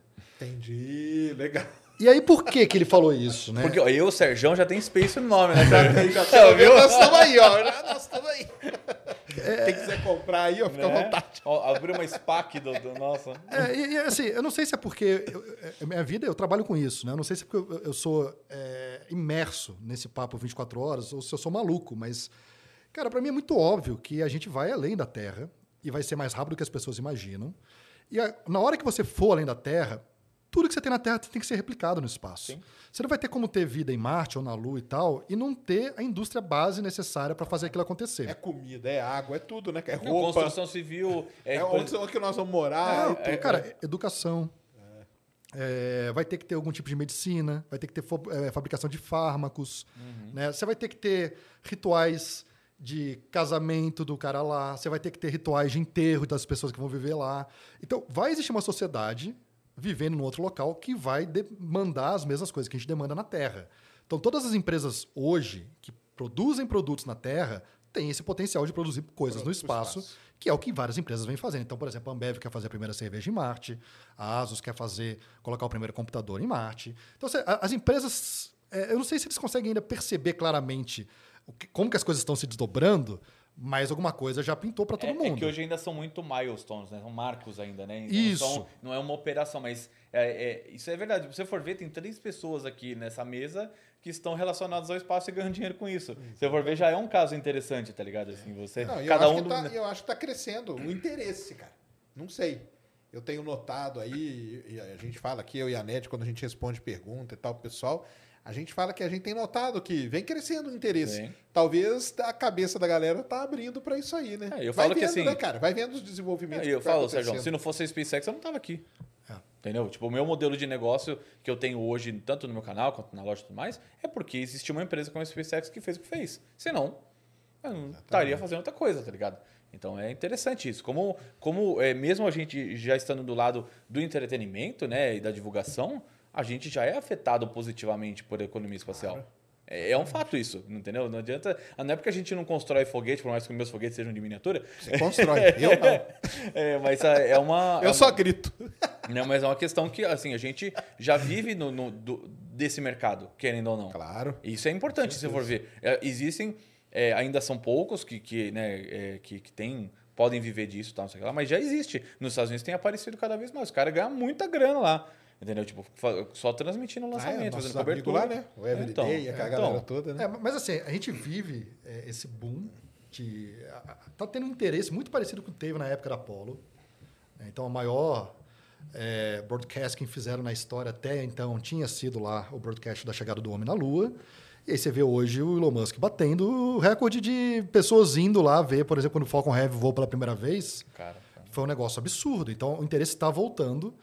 Só que o que eu acho que ainda não virou a chave é esse lance da gente incorporar a economia espacial como parte da nossa economia do dia a dia. né? Por mais que a gente faça uso, por exemplo, de GPS, de satélite de telecomunicação geoestacionário e tal, que todo mundo está usando satélite nesse momento, E nem tá sabendo. nem está sabe. sabendo, mas não quer dizer ainda que a tecnologia espacial foi incorporada em todas as frentes que existem setoriais né, do planeta. Mas melhorou muito já. Melhorou Não, muito é, nos últimos anos. Mas isso vai acontecer muito repentino pós-Starship.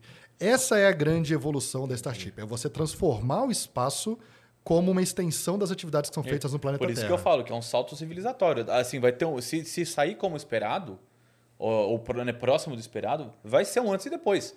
Você vai ver a SpaceX aposentando o Falcon e o Falcon Heavy é, por ela mesma, como se fosse uma outra empresa. Vamos dizer assim que existe uma Abrir uma outra empresa. É, Space exatamente. X2, né? É, é tipo isso, vai fazer o Falcon parecer um, tá ligado? Um, um Delta 4 Heavy, tá ligado? De cara, tá ligado? É assim, aí você fala, cara, como é que pode uma empresa se revolucionar tão, de forma tão agressiva a ponto de quebrar os seus próprios produtos, tá ligado? É bizarro isso. É, aí tem um investidor da área espacial é, americano, né, que investe em startup, chama Michael Milling. Ele. E ele falou uma coisa que também é, é importante. Ele falou: olha, o investidor que hoje não entende o que significa Starship está atrasado. Porque os investimentos hoje nas startups, em todo mundo, quando se faz, é já aceitando que Starship é um fato. Eu falo isso e tem gente que fica indignada, cara. Eu falo, eu falo a mesma coisa, eu concordo 100% com o Lucas nisso. Você, hoje já se considera que o Starship, mesmo ainda tendo que provar muita coisa, ele, do ponto de vista contratual, né, já, já tem empresas fechando negócio já. Com... Ah, e fechou outro dia aí, fechou. né? Umas três semanas atrás. E não era coisa pequena, contrato, não, né? era coisa grande, satélite grande e tal. E, e ou seja, é, o mercado, quando ele começa a comprar ideia, se você não comprou ideia lá no começo, meu filho, é, tem que tu já rodou, tá ligado? Beber água limpa, né? É, é isso mesmo, cara. tá- então, assim, você olha e fala, pô, o cara tá investindo numa empresa aí que tá desenvolvendo Space Tether, ou manufatura no espaço, ou... Ou mineração, que ou seja. qualquer O Space Tug, porque o Space Tug é fundamental para o Starship conseguir levar mais carga. O cara que tá ainda, né? investindo isso, ele já tem certeza que o Starship vai rolar e que essas ideias todas, por mais maluca que apareça dentro da tecnologia desse momento, cara, acabou. O problema acabou de acesso ao espaço. É isso mesmo. É, que assim, se você chegasse lá em 2010 e falasse, pô, cara, vamos pousar um negócio de 50 metros de altura numa balsa no meio do oceano. Eu falo, você é 100 retardado. toneladas, né? É, você é retardado. E eu falei, tá ligado? É assim, que o existe, cara ia né? ligar o motor 200 vezes durante o voo, ia fazer controle aerodinâmico de atitude, guinada e, e arfagem e tudo, com um foguete que tem a mesma aerodinâmica de um tijolo, tá ligado? E, e pousar o bagulho com uma precisão de, de pouquíssimos metros, tá Na ligado? balsa e a balsa tá lá sozinha, né? Balsa tá- drone ainda, né? Deixar lá no meio, tá ligado? E, e Não, é isso muito ser foda. economicamente Isso aí viável. é- Ó, é, Falcon 9, eu falando isso, adiou o Falcon 9, hein? Só amanhã. Ah, é? Amanhã Opa, acho que é só então amanhã, mas adiou. Então vamos- estamos de boa, podemos ir embora, Sérgio. Ficar aqui até as horas. Mas, mas, mas veja, por exemplo, o próprio. Meu, meu principal é, foco de trabalho é a Estação Espacial Internacional hoje em dia, né? O próprio mundo das estações espaciais vai ser revolucionário. Então, é, vai ter um monte de empresa privada colocando estação espacial porque vai ficar barato fazer Sabe o que, isso. que eu falo? Você pega, pega o ônibus espacial que construiu né, a estação espacial, basicamente, né? Tem até o, o Soyuz também ajudou e tal, mas pega o volume de carga que tem um Starship, tem uma versão cargo, e pega e leva um bagulho de 4x4. Sim. Mano, isso já é maior do que qualquer ambiente que a gente já enviou para o espaço. Acho que é maior até do que a Skylab, tá ligado? Ou seja, você já tem um- um- uma parada muito grande, ou seja, você pode mandar módulos. Ah, vou mandar um 4x4 aqui, outro 4x4 nesse outro lançamento. Você monta um cubo, cara. E, e, assim, quanto mais você aumentar o volume de, uma, de, um, de um local, mais ele vai ficar parecido com o que você tem aqui na Terra, de conforto, e mais as pessoas vão conseguir ficar no espaço. Sim. Porque existe a questão psicológica fodida, que né, assim, você ficar num ambiente Fica num confinado, cano, né? Você tá lá dentro de um é tubo isso o tempo mesmo. É um ambiente, assim, a estação espacial é uma merda, cara, tipo, do ponto de vista de quem fica lá. Os caras são foda pra caramba. Fed. Fede, é barulhento o tempo É todo. o efeito tripa que eu brinco. É, então. É um efeito tripa. Agora, se você fica Tudo, num tudo vai ambiente. ser resolvido. Agora o ser humano vai ser foda. Se você consegue fazer um ambiente onde eles consigam fazer um isolamento é, acústico melhor, você consegue ter mais área, você consegue ter mais áreas de, é, de descanso, de recreação de, e, e tudo mais, áreas de trabalho mais confortáveis, você vai conseguir estender a saída ao espaço, essa, essa permanência no espaço, muitas vezes. Aí você vai ter cara que vai ficar dois, três anos no espaço e ele vai voltar como o cara que ficou seis meses, tá ligado? Porque ele vai ter todo um Sim. aparato que ele vai poder se manter muito melhor do que o, Do que cano hoje, da, né? da, da, da estação espacial. Mas, mas aí que tá, Sérgio. Você falou uma coisa. O ser humano vai ser resolvido também. Ah, não. A gente ah, vai fazer alteração genética, Sim. vai ter diversos fármacos que a gente vai tomar para conseguir viver no espaço. Então, por exemplo, a- a Vai gente- precisar, né? É, já toma hoje, por exemplo, a- a- os astronautas tomam um multivitamínicos É um- uma, uma bomba, tá ligado? para reduzir radicais livres e diminuir a chance dele pegar um câncer lá, né, de desenvolver um câncer no espaço. Então, esse tipo de coisa a gente já estuda há muito tempo, então já são 35 anos aí de estudos de microgravidade. E a gente está tentando ver o que, que tem que fazer para melhorar a vida. Então, a gente vai mudar o ser humano, provavelmente. Aí vai.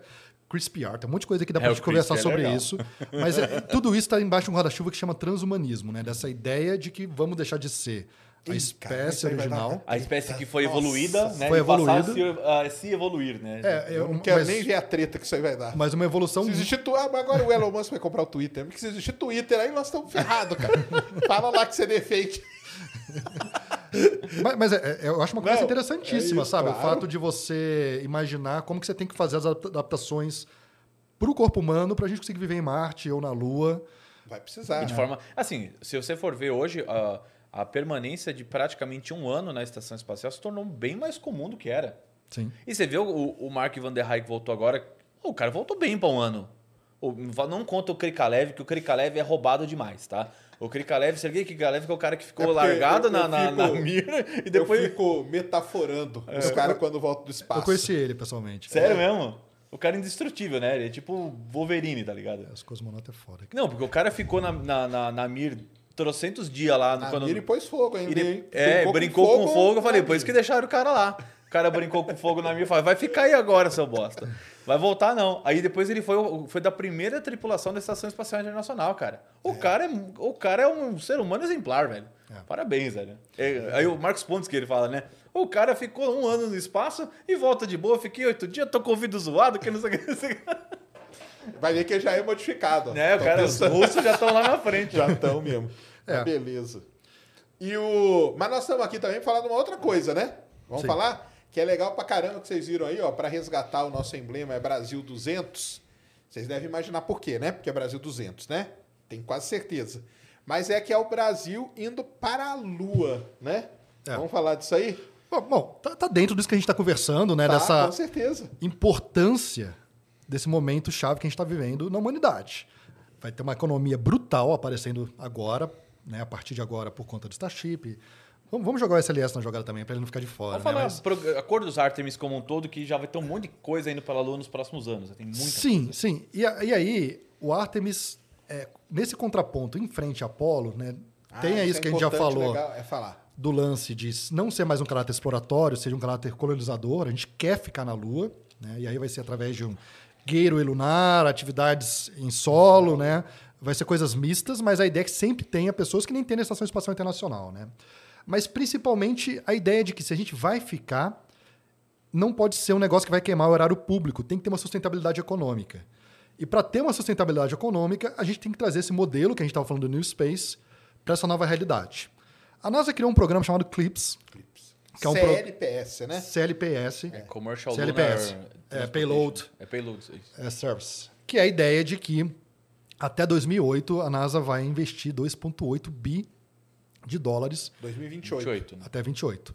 É, em torno de 3 bilhões aí de dólares para que empresas comecem a fazer parte desse ecossistema de levar cargas para a Lua. É, o pessoal entender é levar um lander, é levar rovers, né? Orbitador É levar- também. é, Eu juro que eu achei que você ia levar um lanche, mas é, também, tem que levar comida É, pros porque caras, pô. O pessoal tem que comer também. Qu- Quando a gente vê a apresentação da NASA, né, na hora que ela fala do, do clips aí que a gente chama, né, você vê que é um monte de coisinha ali na, na superfície lunar, né? São equipamentos, né? Vamos dizer assim, E né? tem um monte de empresa que, que, que lança foguete hoje que já tem contratos para lançar coisas para a Lua, que é muito legal e abre uma janela de oportunidade enorme para uma é, exploração em vários níveis, né? Tanto científico quanto comercial, quanto até do ponto de vista de interesse público, né? É. Dá, dá para colocar os slides aí, Sérgio? Acho que facilita para mostrar aí, para o pessoal. Pra nós, cara. Vamos passando aí. E, e aí, bom, o Brasil assinou o acordo Artemis. Ah, o acordo, por si Não só. é vendendo o Brasil para os Estados Unidos, cara. Antes que a galera saia falando. Ainda não, mas se, né, se alguém quiser comprar, dependendo do Pode valor, vir. A gente- É, o, o acordo não tem garantia nenhuma de que o Brasil vai fazer parte da missão Artemis. Tá? O, o acordo volta naquele mesmo papo que a gente estava tendo dos tratados multilaterais que eram assinados na década de 70, que hoje não se vê mais isso, e aí os países começaram a legislar por eles mesmos, e eles batem na porta de outros países para endossar aquilo. Então, os Estados Unidos ele percebeu que faltava detalhes de como vamos explorar a Lua, de como que a gente vai habitar um, um corpo vizinho. E aí ele propôs um acordo chamado Acordo Artemis, aonde ele preenche essas lacunas dessas leis gerais do espaço exterior e assim vai. tá? E ele começou a bater na porta de um monte de gente e falar: pô, você concorda com isso que eu estou fazendo? Assina aqui. Quando o Brasil concordou, o Brasil não falou isso, vou participar das missões Artemis. O Brasil simplesmente endossou Eu concordo É, os com o preceitos, esquema, né? É, os com, a, com a, preceitos. tipo, legislação que você criou para explorar a Lua. é, Sim, se você for parecido. fazer, você tem que fazer dessa forma. Exato. É basicamente assim. É, isso garante que o Brasil vai participar? Não. Tá? Poucos países garantiram participação. O Japão garantiu, o Canadá garantiu. Mas aí foi acordo, até porque já eram parceiros São antigos. É, da ISS, da né? ISS, Vamos dizer é. assim. né? Exato, exato. Tanto que você vai ver um, um astronauta canadense indo no, na Artemis 2, né? Tem ah, o, o Japão vem colocando, por exemplo, acabou de colocar um CubeSat na Artemis 1. É, O Brasil não teve chance. Eu adoraria poder colocar um CubeSat brasileiro na Artemis 1, mas não tem essa abertura para negociação disso, porque o Brasil simplesmente assinou o acordo Artemis e é isso. Aí vem a pergunta, tá, legal. Por que, que o Brasil assinou? Bom, o Brasil assinou por alinhamento geopolítico com os Estados Unidos, foi na parte da transição do governo do Trump para o Biden, então era um jeito do Brasil se aproximar de um novo governo e tinha um ruído né, nessa transição. Tudo fez ali o Brasil assinar, mas o Brasil não tem uma proposta sólida ainda, pode ser que venha a ter, não estou falando que não vai ter, de participação governamental nas missões Artemis. Uma vez que ele assinou o acordo, fica muito mais fácil dele participar. Isso é óbvio. Que é, é a base, né? Ali É a o- base, é a base. Você quer participar? Assina o acordo primeiro. Aí depois a gente conversa. Que aí tem um acordo, tem, assinar um acordo é você concordar com, com aquilo ali, mas não é um acordo de cooperação ainda, né? O acordo de cooperação é É. que vem depois. E aí, cara, eu venho falando dessa história da Lua desde 2016. Isso. Que eu tenho a missão chamada Missão Garateia, que eu queria mandar satélite para a Lua. E veio antes da Artemis, assim, não, não existia ainda a história da Artemis. E Era foi um CubeSat, né? Vamos só lembrar, era um É um CubeSat. CubeSat de 6U, né? Então ele tem 30 centímetros por 20 por 10, né? Um, um pouquinho maior que uma caixa de sapato, Orbital, é orbitador, para né? orbitar a Lua para testar a colônia de bactérias extremófilas, né? Legal. A gente queria fazer isso. Os Tartigra, né? Não, pro, pro pessoal entender, o Lucas trabalhava, trabalha ainda, trabalhava junto com o, com o Douglas. O Douglas Galante, né? Galante, Ele é, sempre é liderou a parte, astrobiólogo e tudo. é, sempre liderou a parte científica e eu até por osmose fui aprendendo essa parte científica toda, né, de astrobiologia. E a gente tinha essa ideia de mandar muito baseado porque eu tinha trabalhado na Roseta, cheguei no Brasil carente de fazer algo diferente, no Brasil não propunha muita coisa nesse sentido. E aí conversando com uma- algumas pessoas do, da JPL lá na, na, na Califórnia, falou: "Ó, a gente tem aqui um programa de CubeSats para a Lua, por que, que vocês não tentam fazer isso no Brasil? Que é algo mais acessível. Foi aí que começou a história toda. E nesse interino apareceu Artemis, apareceu o Brasil assinando acordo e tal. E eu falei, putz, agora é a hora.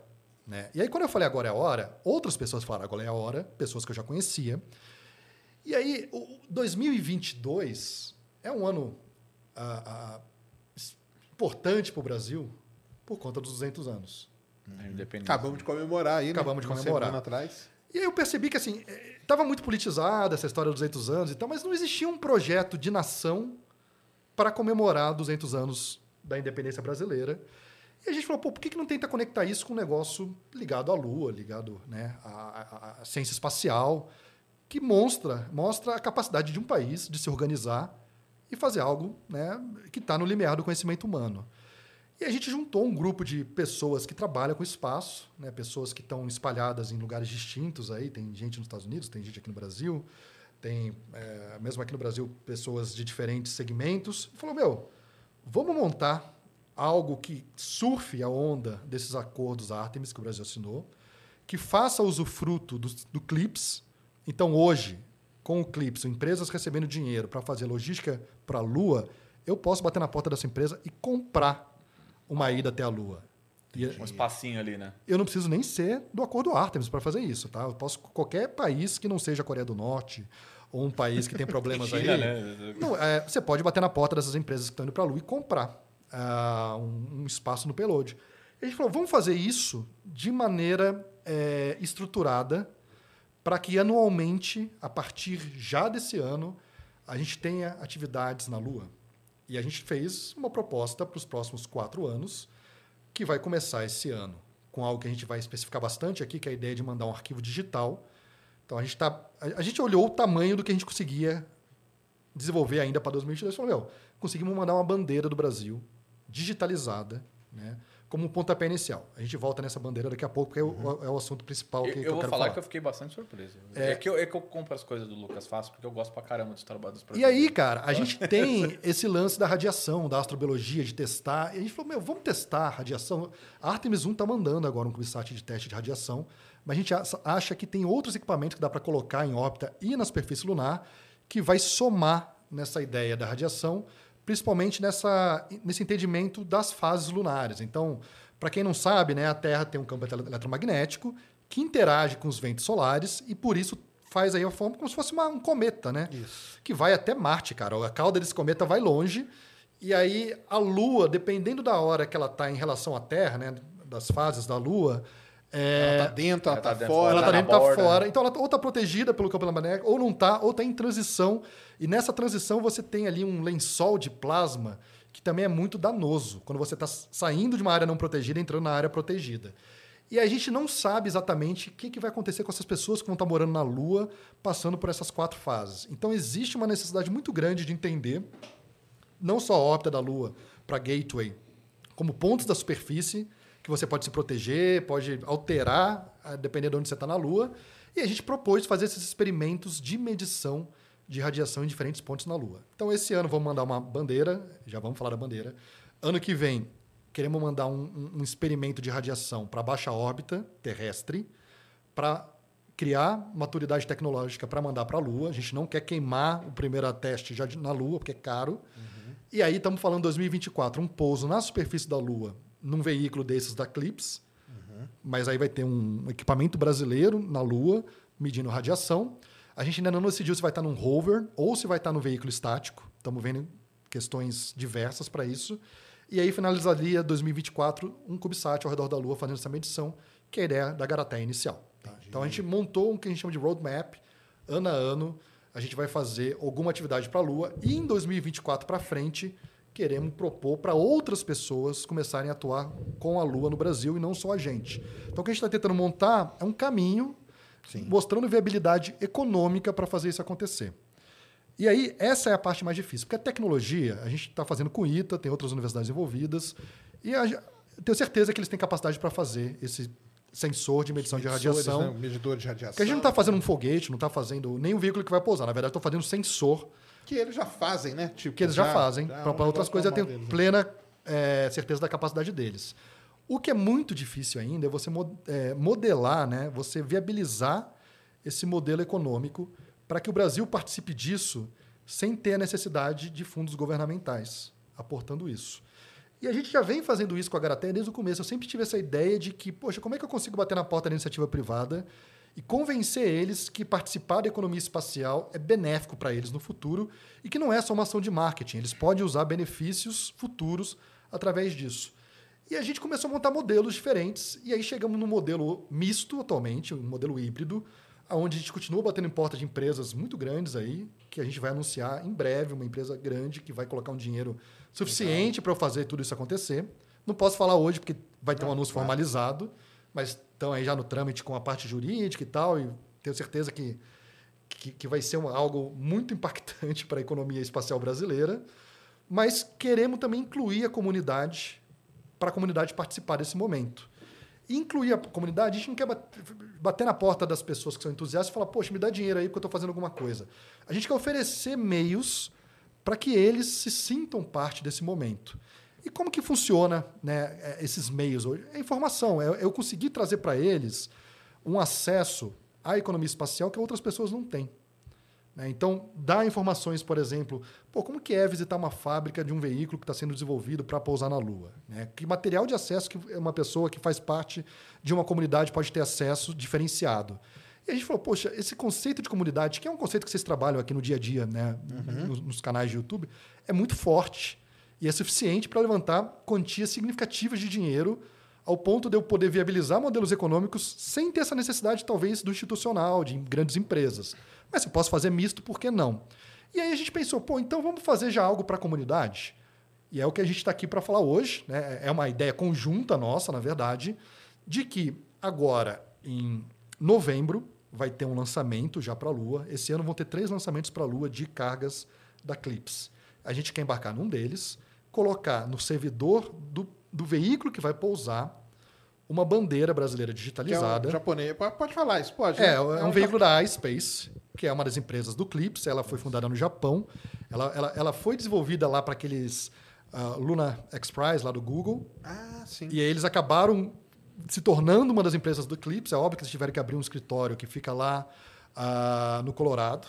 Né? Eles têm um Entendi. escritório nos Estados Unidos. Eles né? têm um escritório em Luxemburgo. Luxemburgo entra na história de sempre, novo. Tá também deve ter um escritório em Luxemburgo, só não conta. Né? É, e eles Olá, têm um escritório. Se e, tiver, precisa de alguém para morar em Luxemburgo, Luxemburgo para pô, lá deve ser um puta nível de vida. Lá, eles... Tem um CNPJ lá em Luxemburgo do, do, do Lucas com mineração espacial, tá ligado? E eles têm atividades na Alemanha também. Então, é uma empresa que acabou crescendo para vários lugares, levantaram se não me engano, 60 milhões de dólares. Não lembro exatamente quanto que eles levantaram, mas estão construindo. Eles acabaram de ganhar um contrato com a NASA para fazer um rover que vai pousar no- na face mais distante da Lua. Que legal. né? Então, é, bom, é uma, da- uma das empresas da Clips, a gente fala com todas. Eu tenho uma relação próxima com os japoneses por trabalhar na estação espacial com o módulo japonês, então eu conheço o presidente da Space, Que é também um módulo que o Brasil ajudou bastante, né? Na época do Marcos o Kibo, né? que deveria ter ajudado, você diz, né? Kibo, né? É, o Kibo. E, enfim, a gente está negociando com eles de mandar essa bandeira entre novembro e julho. É, e essa bandeira ela vai, ela tem 20 megas, né, um, um arquivo digital, aonde teremos 1.600 quadrados, né, ela vai ser mosaico, e cada quadradinho desse é uma foto de uma pessoa da comunidade que vai entrar desde já. E aí a gente falou, poxa, como que a gente consegue colocar essa foto? Né? Como é que eu garanto a compra desse espaço na bandeira? E aí a gente começou a se conectar nessas tecnologias modernas, né, de, de ativos digitais. E aí é importante falar que a gente tem pessoas auxiliando a gente nesse processo. Existe uma empresa brasileira chamada Monos, com dois N's, monos.com, que é uma empresa que comercializa criptoativos e está comercializando eh, esses arquivos né, digitais de artes, que são os famosos NFTs, que é, uma, é, é- é algo que as pessoas hoje ainda têm um certo preconceito, muito por conta dessa banalização da arte que a pessoa estava usando ali É o para macaquinho. É Macaquinho do macaquinho. Neymar. mas que está tendo uma, uma- até uma reflexão da própria comunidade, percebendo, poxa, é uma tecnologia tão legal, por que, que a gente não usa para bens mais interessantes? E aí eles estão começando a criar um conceito de utilities, né, de utilidades para esses tokens, para esses NFTs, aonde uma comunidade tendo posse de um, de um ativo digital como esse, faça parte de uma comunidade seleta que tem acesso a coisas seletas ligadas a qualquer coisa que seja. Então você tem iniciativas no Brasil, por exemplo, de eh, função social, né, projetos de ONGs, que hoje estão lançando também NFTs para que você consiga viabilizar ações sociais. Então está saindo dessa história da arte pela arte, de que se- é, é muito difícil você mensurar o valor da arte e fica muito mais fácil você mensurar o valor de uma utilidade real que está sendo aplicada para a sociedade. Então você consegue olhar, por exemplo, ah, tem lá um programa sendo feito lá com os meninos de Paraisópolis para melhorar a educação, e eles levantaram tanto de dinheiro e aquilo vai ser revertido em tanto num poder econômico ali para educação. Então ficou muito mais fácil de você visualizar a importância desses ativos digitais. E a gente resolveu inovar e falar: meu, vamos fazer isso então para levar uma missão para a Lua. Já rolou um para a estação espacial, foi feito por uma empresa americana, e a gente está fazendo um agora que vai criar essa comunidade onde as pessoas vão ter acesso a benefícios, a participação, e entre outras coisas, vai ter uma bandeira onde vão ter 1.600 faces disponíveis para essas primeiras pessoas comprarem esses ativos digitais. Nesse momento, a gente tem mil ativos dispostos para a pessoa poder comprar. A gente vai falar como. E aí ela vai poder escolher a foto que ela quiser, desde que, claro, né, tenha lá algumas coisas. Não, a gente não quer que tenha eh, discurso de ódio, não que tenha propaganda política e tal, Claro. mas o cara pode colocar uma foto da família, pode colocar uma foto dele, do que ele quiser, e vai ficar num arquivo com uma resolução eh, suficiente para que ele consiga ver o que, que ele colocou lá posterior, né? E aí a gente vai mandar para a Lua esse arquivo, e esse arquivo vai ficar no servidor que vai para a superfície lunar e vai ficar ad eterno lá na superfície lunar. Para o pessoal entender, é mais ou menos aquilo que a NASA faz, galera, quando fala assim: preenche aqui esse cartão de embarque. Né? Só que você preenche, eles gravam num chip aquilo lá, normalmente é num chip, né, que eles põem, né? Sim. Prega ali numa, ou numa nave, ou no. Tá indo na Artemis, né? Tá indo Tá o na nosso Artemis nome. e tem também... Na- no Perseverance tá, o tem- meu e nome tá lá. É legal que É. eles até falaram de tal chip lá. É, é um negócio que eles fazem, só que a diferença maior, eu acho que é, por exemplo, você não tem uma, um negócio de volta da NASA, né? Você põe seu nome, seu nome foi, né? E tá lá. E, e aqui o lance é gerar essa, né? Ainda É, tem uma coisa, o- você escolhe, né? Lá é só teu nome e acabou, né? É, a, a nossa escolha pelo ativo digital foi exatamente essa. A pessoa tem posse naquele quadrado que ela comprou, aquela bandeira que foi para a Lua. Então, se daqui a 50 anos esse módulo for resgatado e for para o museu e alguém acessar aquela memória, aquela arte que está lá tem posse. Tá? E essa arte que está lá, ela está lá, mas está na Terra também. Não precisa nem transmitir. A gente não pretende ficar transmitindo da Lua para a Terra. Mas a partir do momento que o cara colocou a cara dele nessa arte que está na Lua, vai estar também eternizado aqui na Terra, em, em algum site, essa figura onde vai ter essa cara dele nessa foto que a gente vai usar essa bandeira para todas as missões daqui para frente. Então daqui para frente vai ter lá, um, sei lá, um QR code que o cara clicou, ele vai entrar nessa página onde ele vai ter capacidade de ver essa bandeira que vai ser como se fosse ali um stamp né, da nossa missão, que vai ter os 1.600 apoiadores que compraram essa ideia inicialmente. Quando for o medidor lá do, do ITA, vai. Em 24 vai ter essa bandeira sempre vai estar junto. É, é, é uma forma de você perpetuar mesmo. Isso é, muito legal de pensar que alguém pode encontrar, né, chegar lá em algum momento, recolher esse, esse hardware e expor essa para, ó, tá, ó, em tal época essas pessoas fizeram isso e aqui, aqui, aqui tá foda essas pessoas. E é uma coisa que assim, as, pessoas, é, as pessoas não falam muito sobre isso, mas é arqueologia espacial, né? Então, tudo que você manda para a Lua vai ter um valor intrínseco no futuro. No dia que você chegar e conseguir resgatar essa peça e colocar no museu, aquela peça vai valer muito dinheiro. Se a gente conseguir, por exemplo, vender missões aonde o cara comprou um pedacinho daquela peça que vai para o museu daqui a 50 anos, pode ser que ali um investimento dele de 500 dólares se torne 500 mil dólares daqui a 50 anos. É óbvio que é difícil mensurar, não sei falar quanto é que um tipo de coisa vai valer, e nesse momento eu não estou nem falando sobre isso porque eu estou falando de arquivo digital. Mas uma das ideias que a gente tem para o futuro, para as nossas missões, é que a partir do momento que eu começo a colocar coisas físicas, é redistribuir a propriedade da coisa física também, e aquilo é um ativo arqueológico para o futuro. Né? Então a gente está pensando vários modelos de como que eu consigo viabilizar um, missões não só para a Lua. A Lua é só um pontapé inicial, a gente está pensando em coisas maiores. Mas como é que eu consigo pensar nisso para que o Brasil faça parte e a gente não fique dependendo de um projeto de Estado, né? um projeto de que os governos se entenderam, as eleições alternaram o governo e nada foi mudado e que as coisas relacionadas ao espaço no Brasil continuam acontecendo de forma perene.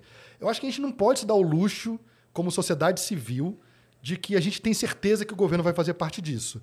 Eu acho que a gente, como é, pessoas atuantes na área, que tem essa consciência da importância disso, tem que se mobilizar de alguma forma para fazer esse tipo de coisa acontecer, por mais que não seja pleno, porque o governo não participa, ou participa, não sei como é que vai ser, mas por, por mais que não seja pleno, pelo menos eu garanto que o Brasil está nessa primeira leva de, de países que estão fazendo tá. parte de uma economia que vai ser uma economia disruptiva, brutal, que vai mudar a sociedade, o nosso conhecimento da humanidade daqui para frente. Então é isso que a gente quer fazer. E aí tem essa bandeira. Quem quiser contemplar o que a gente está fazendo, vamos, entra lá no site ah, da. Vamos mostrar aqui no, na, na, apresentação? Coloca aí, Christian. É, Bota a bandeira aí, que a bandeira tá legal. É, dá, dá para mostrar a bandeira aí. O, o site é o brasil200.space, né? É, pode ser no brasil200.space ou direto no site da Monos, que é a plataforma de Beleza. compra, ah, que aí é monos com dois N's, é, ponto .com. Aí você puxa o aplicativo para o celular e você faz a compra do ativo pela plataforma deles. Para quem gosta de Bitcoin e outras coisas, dá para comprar lá também. E o, o, acho que a beleza da Monos, cara, que a gente fez a gente escolher eles, é que dá para pagar em Pix. É, isso é muito legal. Então não tem aquela coisa de, ah, o cara vai ter que comprar uma moeda digital que sabe-se lá onde ele vai comprar para poder abrir comprar um NFT, né, abrir carteira. Cara, é, abrir o aplicativo, ver o que tem de interessante lá, ver os NFTs da nossa missão e aí manda lá ver um Pix e aí tem acesso. Vai ter que fazer um cadastrinho, claro, mas não é nada muito difícil. E, ô, Cristian, se você quiser passar, cara. É... Vai passando aí, Cristian, vai descendo, é, vai descendo aí. É, aí conta essa historinha, né, de que a gente quer fazer um, um projeto anual, a partir já de uma vez. Uhum. E aí, para 22, a gente está falando de colocar nesse esse lander que vocês estão vendo, é o lander da iSpace. Uh, vamos colocar essa bandeira digitalizada, dá para ver a ideia de ter as caras na bandeira do Brasil. Uhum. E aí, uma das coisas que a gente vai anunciar hoje aqui é que parte dessa bandeira vai ser dedicada para o Sérgio e para o Pedrão. Então, os dois vai ter ali uma área e a gente acordou de que a gente vai repassar essa área que ficou dedicada para os youtubers para a comunidade de quem segue os youtubers. Então, a ideia que a gente quer é que vocês, comunidade, tanto do Space Today quanto do Space Orbit, criem artes e a gente vai montar uma plataforma, a gente vai passar para vocês qual vai ser a dimensão correta, né, de qual é o tamanho do arquivo, onde que vai submeter essa arte, mas a gente vai fazer uma plataforma de votação para que a própria comunidade escolha uma arte representativa para ir nessa bandeira em nome dos canais que estão aqui me ajudando hoje. Faço isso. Num, E do Ciência Sem Fim também. Não, isso, é muito, claro. aí, isso é muito legal porque é uma forma da gente é, incentivar a galera a participar e não só participar do ponto de vista ah, de ter o rosto na lua. Não, é, é uma coisa que represente a comunidade é, do Serjão e a minha, que é um pessoal que é muito engajado, ama isso e quer fazer parte do espaço da forma que for. Você pode fazer parte, por exemplo, de uma corrida de, de carro, indo lá assistir, e depois você vai andar de kart. Agora com o espaço não dá para você ah. ter esse contato fácil. Então é uma forma da gente que a gente bolou, né, a, a, a, a, oito mãos, né, ali, vamos dizer assim, de chegar a um ponto onde as pessoas possam realmente é, fazer parte disso de verdade e ter é, essa arte exposta ali nessa bandeira num tamanho bacana, né? Ainda tem essa. Né? Não, e tem mais. Essa arte que alguém criar e vencer vai ser gerado um NFT em cima dessa Sim. arte.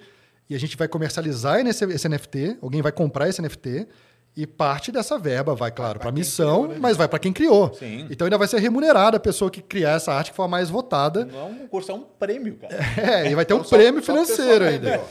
Você pode entrar lá na Monos, né? Você, você tá vendo a gente aqui agora, você pode entrar lá e comprar a sua carinha. Você pode comprar. E vai pôr uma foto sua Isso. lá. Vai pôr uma foto sua lá, tá lá disponível. Entre lá. Se você quer participar desse jeito, você pode entrar comprar e sua carinha vai estar tá aqui, ó. A bandeirinha é igual a camisa do Corinthians. Minha carinha tá na camisa do Corinthians, cara. Quando o Corinthians fez uma camisa especial, que punha a carinha de todo mundo, minha carinha tá lá. Eu paguei tá. para colocar lá. É. Então você vai pôr a bandeira aqui, ó. Você pode entrar ou no Brasil, é, Brasil, Brasil, Brasil 200, 200 Space, ou na Monos. Uhum. Você entra lá, você compra. E aí tem os níveis, né? Tem. Você tem três níveis diferentes de, de valor de NFT.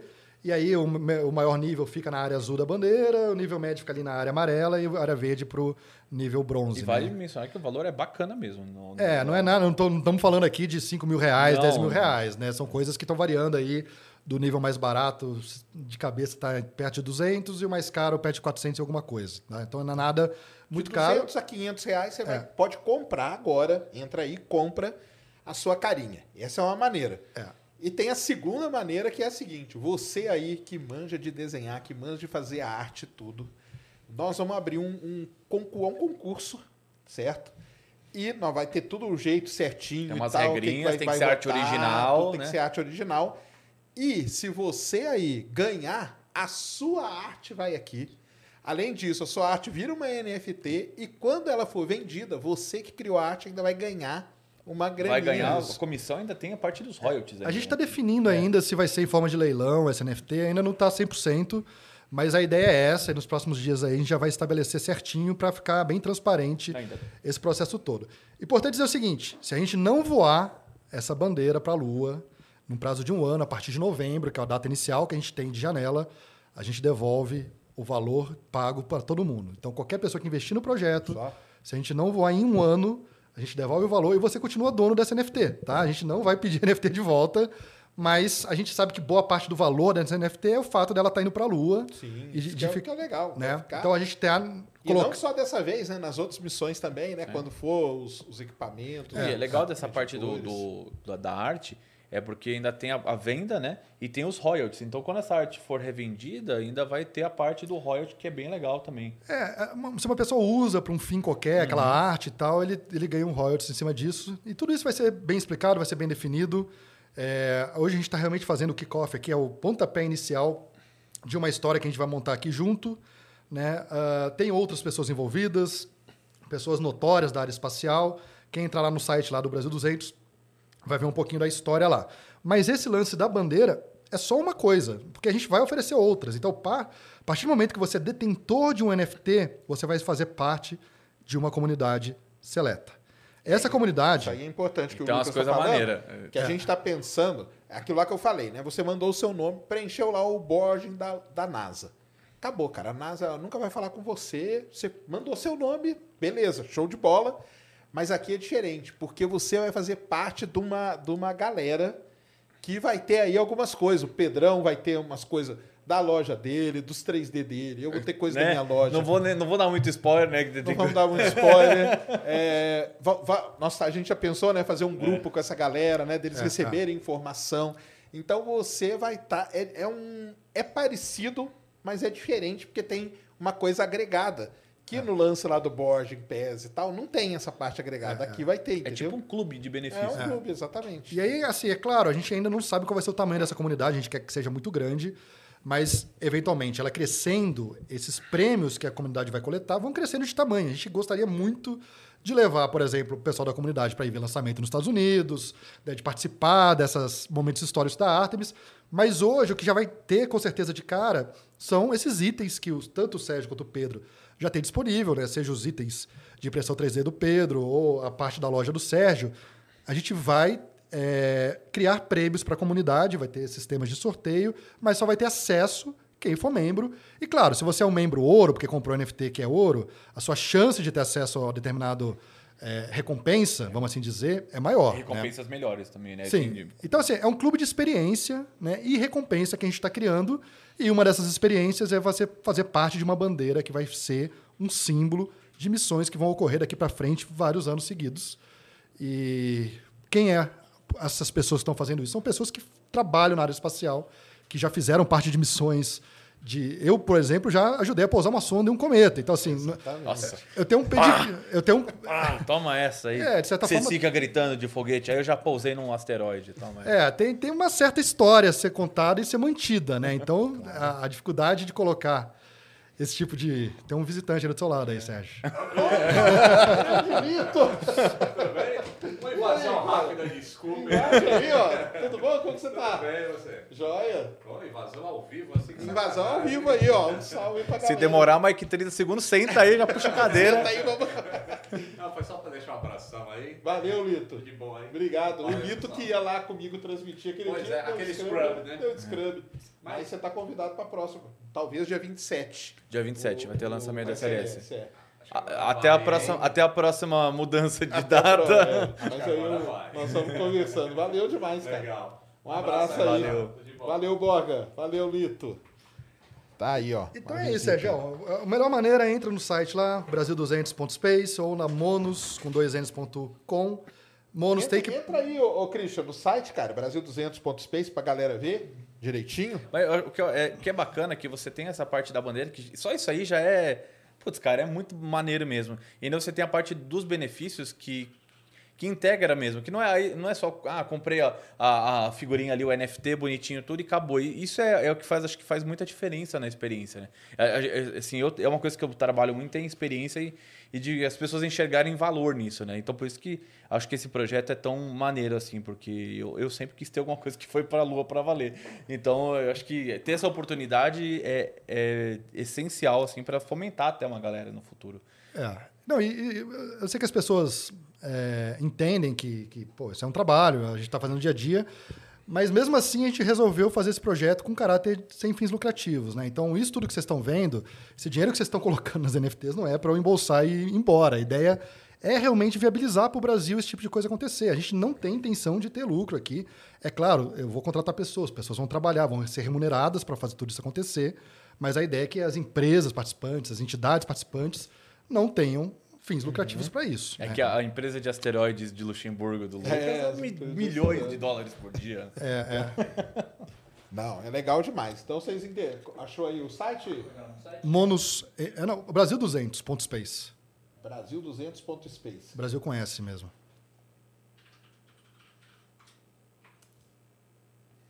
Aí, isso, joga aí na sim. tela o site aí pra galera ver. Então, Brasil200.space é um dos lugares, ó, que você pode ir, ó, tá aí, ó, tá vendo? A missão lunar. Aí tem ali já um Quero Fazer Parte. Se você quiser ir descendo, cara. Pode ir descendo aí, Christian, pra nós. Então a ideia da bandeira, né? Que a gente já conversou aqui. Aí vale mencionar que os testes que já foram da comunidade foram muito legais, né? De, de- das NFTs, né? Já que, que, que foram feitos, né?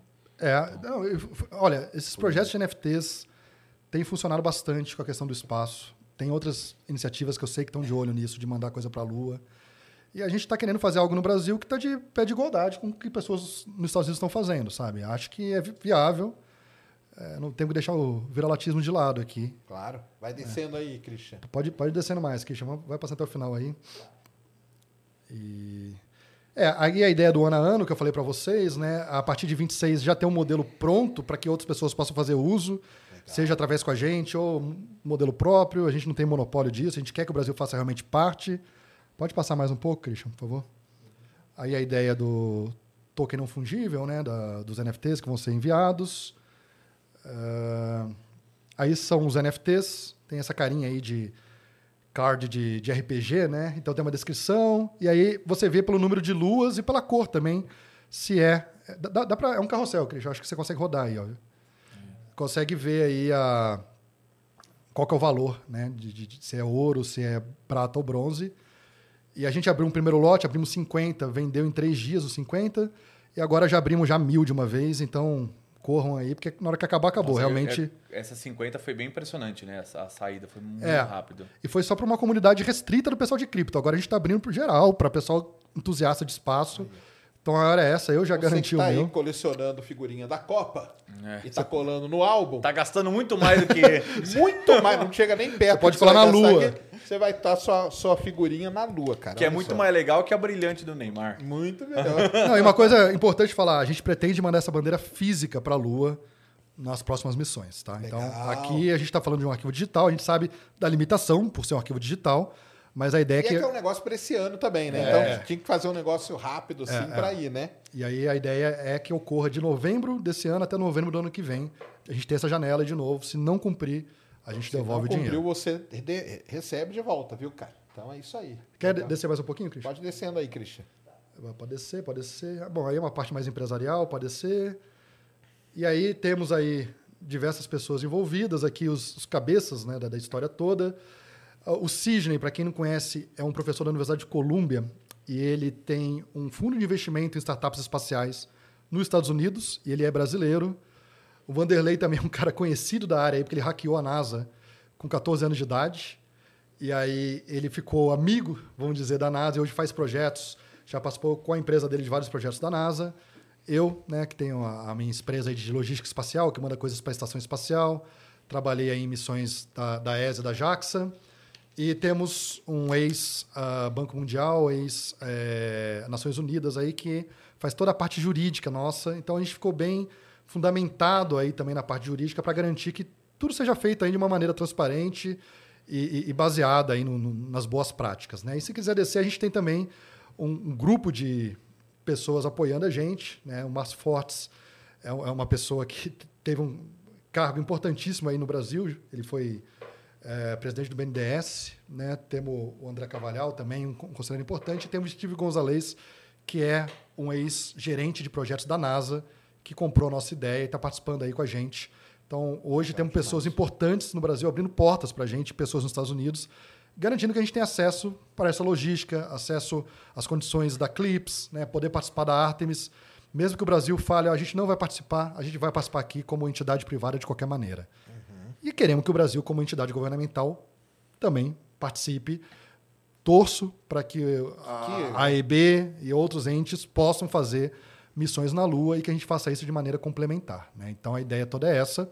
Viemos falar sobre isso. Né? Eu acho que ficou clara a importância da Artemis e eu acho que fica mais claro ainda por que que o Brasil tem que fazer parte disso para ser um ator dessa nova economia e não só um espectador. A gente não quer mais só ficar vendo Estados Unidos, China participando desse tipo de coisa e que o Brasil não possa fazer parte disso. Então, se vai ter uma economia que vai ser disruptiva, vamos ter um novo momento de uma economia global, a gente tem que se posicionar disso de alguma forma e temos meios para isso. Temos empresas grandes o suficientes para querer fazer parte disso no Brasil e temos uma comunidade super entusiasta. Com certeza. Né? Veja aí o canal de vocês, como que a gente tem entusiastas desse tema no Brasil.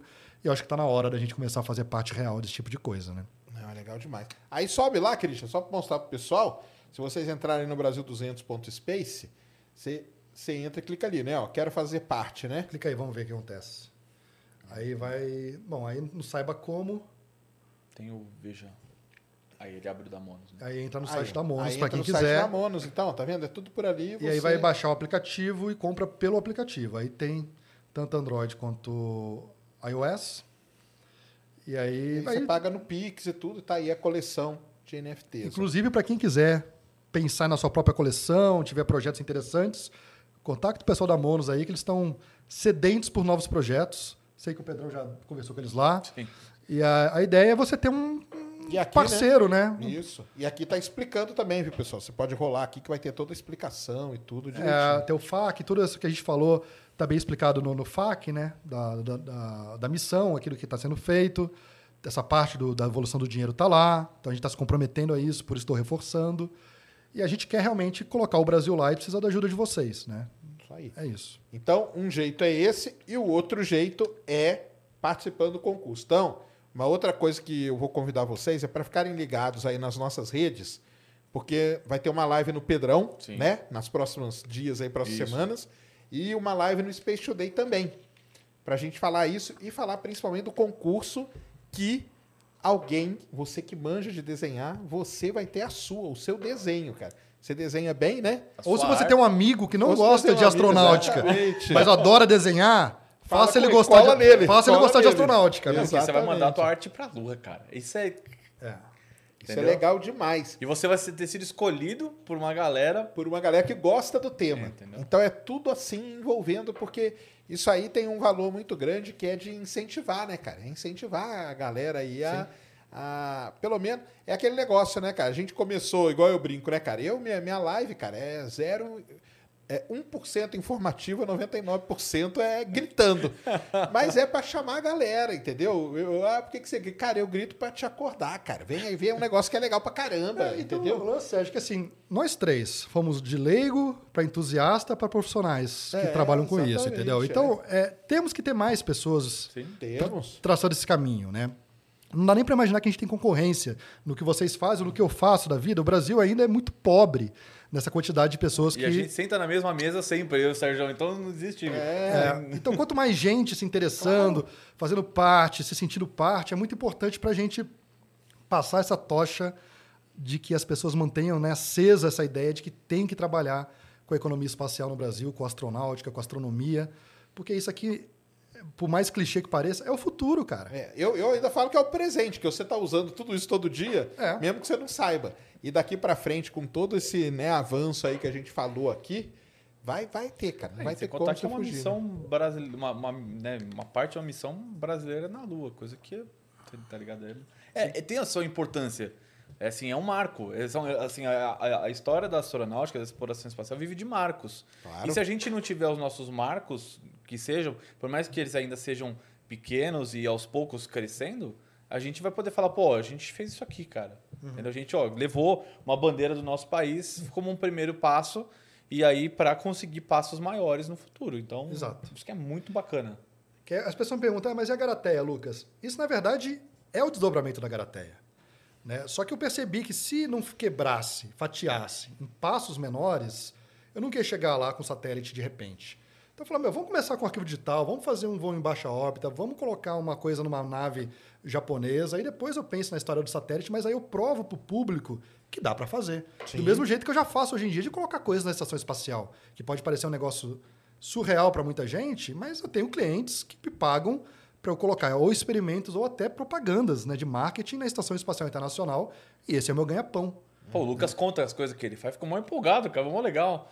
Pô, pô, é. muito Não, bacana. A Garateia, para quem não acompanha, né? Mas ela tem, né? Tem o lance da, dos balões, né? A gente começou com os balões, aí depois já migrou para a Estação Espacial, Estação, então foram quatro anos de exatamente. estudantes brasileiros mandando experimentos para a Estação Espacial, mas hoje eu migrei para o modelo da minha empresa, né? A Garateia é meu non-profit, né? Eu não ganho dinheiro com a Garateia, mas a minha- eu tenho que ganhar em algum local. E a minha empresa hoje representa o Kibo na América Latina. Então, qualquer coisa que você vai fazer no módulo japonês da Estação Espacial Internacional, na América Latina é responsabilidade minha.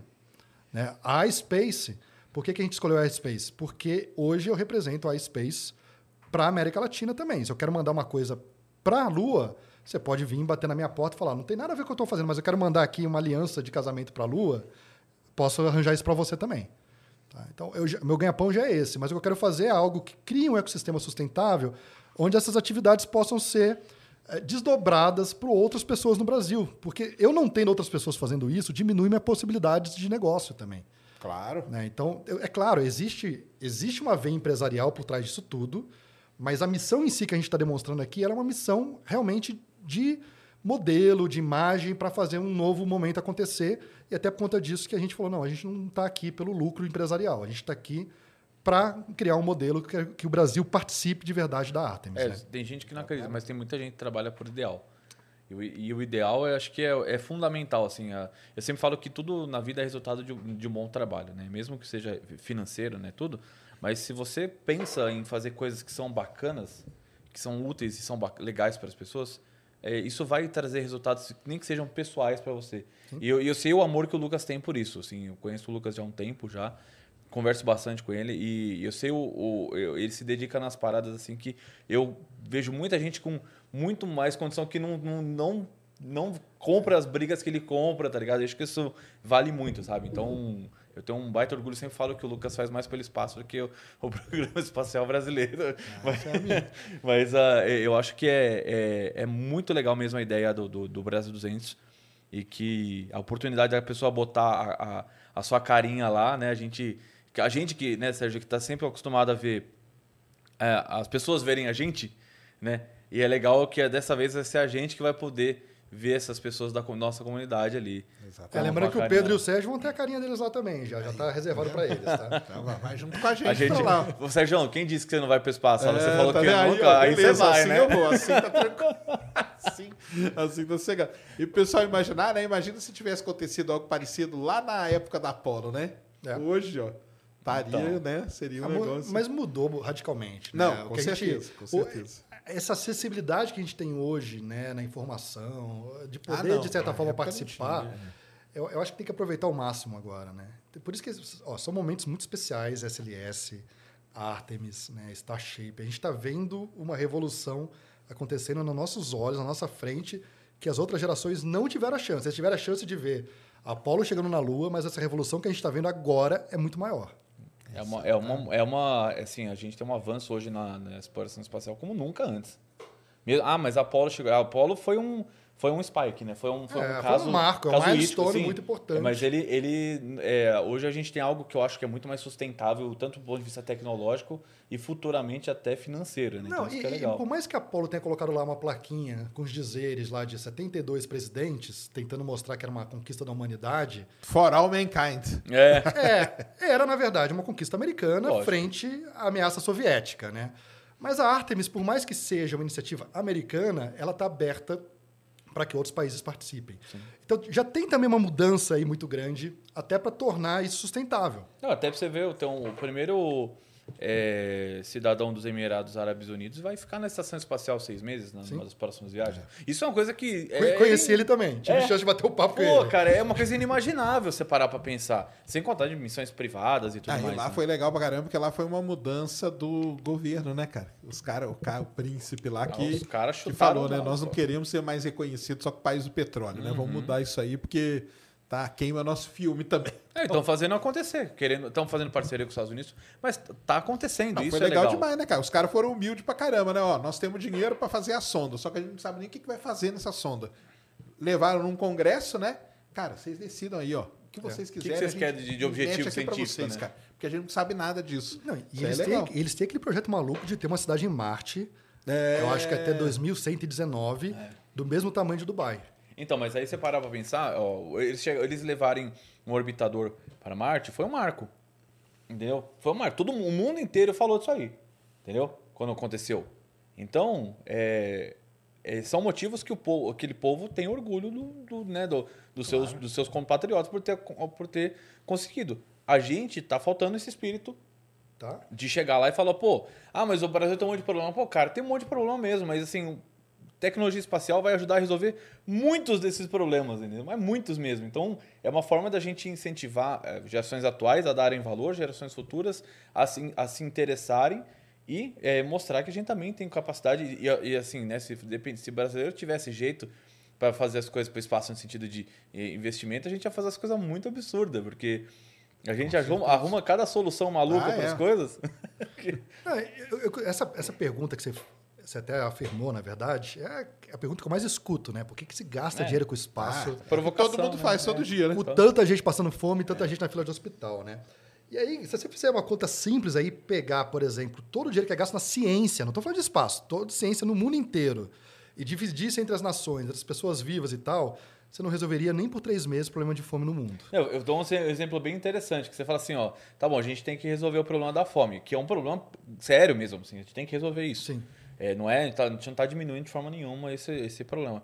Mas tá bom, então a partir de hoje a gente vai focar todos os nossos esforços em resolver o problema da fome. Ah, eu tô com diabetes. Putz, cara, não tem remédio para diabetes porque a gente tem problema com- de fome. Ah, tá bom, então beleza. Eu quero viajar para a Europa. Cara, não tem mais avião para a Europa Mas, porque a gente tem que. Mas Pedro, o, o ponto é que assim, o dinheiro do PIB global, que é investido em ciência, é muito baixo. É muito baixo. não resolve é problema nenhum de Não, nada não, se não, você não pegar aí. mesmo. Mas o ponto é, esse pe- pequeno dinheiro que é investido, eventualmente vai emergir com tecnologias que pode acabar com o problema da fome. Não, mas é verdade, exatamente. Esse é o ponto. Eu, eu, eu não diminuo de forma nenhuma o problema, eu digo no sentido de que a gente não consegue resolver todos os problemas ao mesmo tempo e focar em um só não é a solução. A gente vai continuar investindo, como a humanidade sempre fez, em resolver problemas ao longo das eras. A gente não resolveu um monte de problema da nossa sociedade desde que o mundo é mundo. Entendeu? Então não vai ser agora que a gente vai conseguir resolver. Por exemplo, eu sempre falo que uh, o GPS, se você pegar a quantidade de vezes que você usa e o quanto você pagou pelo GPS que está dentro ali, o royalty que Não, você é pagou. aquela pergunta, né? Quanto você pagou mês passado para usar o GPS? É, quanto você pagou aí. de serviço? É, assim, o, o- mesmo em cima do royalty né, do equipamento, o valor tende a zero, porque você usa o tempo todo isso. Entendeu? E eu, semana passada, dei uma palestra a umas 500 pessoas e comecei falando esse negócio da fome. E aí eu fui atrás de várias coisas, cara. E aí eu perguntei, você sabe por que, que o Brasil, por exemplo, você aí que está reclamando, que eu tenho certeza que tem, por exemplo, é, bate recorde de safra? Vou te explicar por quê. Porque lá na estação espacial desenvolveram uma luz que engana a planta. E a planta acha que é de dia. E ela cresce igual À ela noite, cresceria né? de dia. E aqui tem fazendas gigantescas, cara. Acesa à Os noite, cara né? instalaram essa lâmpada. Então, a planta, ela não para de crescer, ela cresce de noite igual ela cresce de dia, porque está enganando a planta. Então, E eu vou- isso eu vou é te dar um combo, então, de coisas que a gente fez na estação espacial. Vocês lembram antes da pandemia nossa que a gente teve uma outra, né, do H1N1? Sim. Que- qual era o remédio que combatia? Vocês lembram? Tamiflu. Tamiflu. Sabe onde que o Tamiflu, a proteína do Tamiflu foi feita? No espaço. é foi cristalizado na estação espacial. Quantos testes de Covid, quanta, Ah, quantas o coisas de teste Covid, foram. né, que era um Uma extremófilo, porrada né? Que, era, foram foi fazer desenvolvido pela galera da espacial. astrobiologia, né? Sintetização de proteína, uma porrada de coisa. Vou te falar outro. Prolia. Se alguém tem vó aí que toma remédio para osteoporose, provavelmente está tomando a Prolia. Foi feita na Estação Espacial Internacional, por quê? A descalcificação na Estação Espacial é mais rápida. Então, você testar no camundongo remédios de osteoporose no espaço, você tem... Rapidamente Você você, tem que tem esperar anos, né? Exatamente. Então, Ou meses, o Prolia né? foi feito no espaço. Kitruda, remédio aí que é líder de mercado para vários cânceres que existem. Foi feito ele no espaço. Por quê? Porque a metástase que ocorre no- na corrente sanguínea ocorre em todas as direções, é omnidirecional. Se você tenta fazer numa bancada de teste, por conta do achatamento da gravidade, ele planifica. Ela vai localizar. Então a metástase não funciona da mesma maneira que funciona na, na corrente sanguínea. Onde que você faz o teste? Na Estação Espacial Internacional. Então o remédio que é usado para combater câncer foi desenvolvido na Estação Espacial Internacional.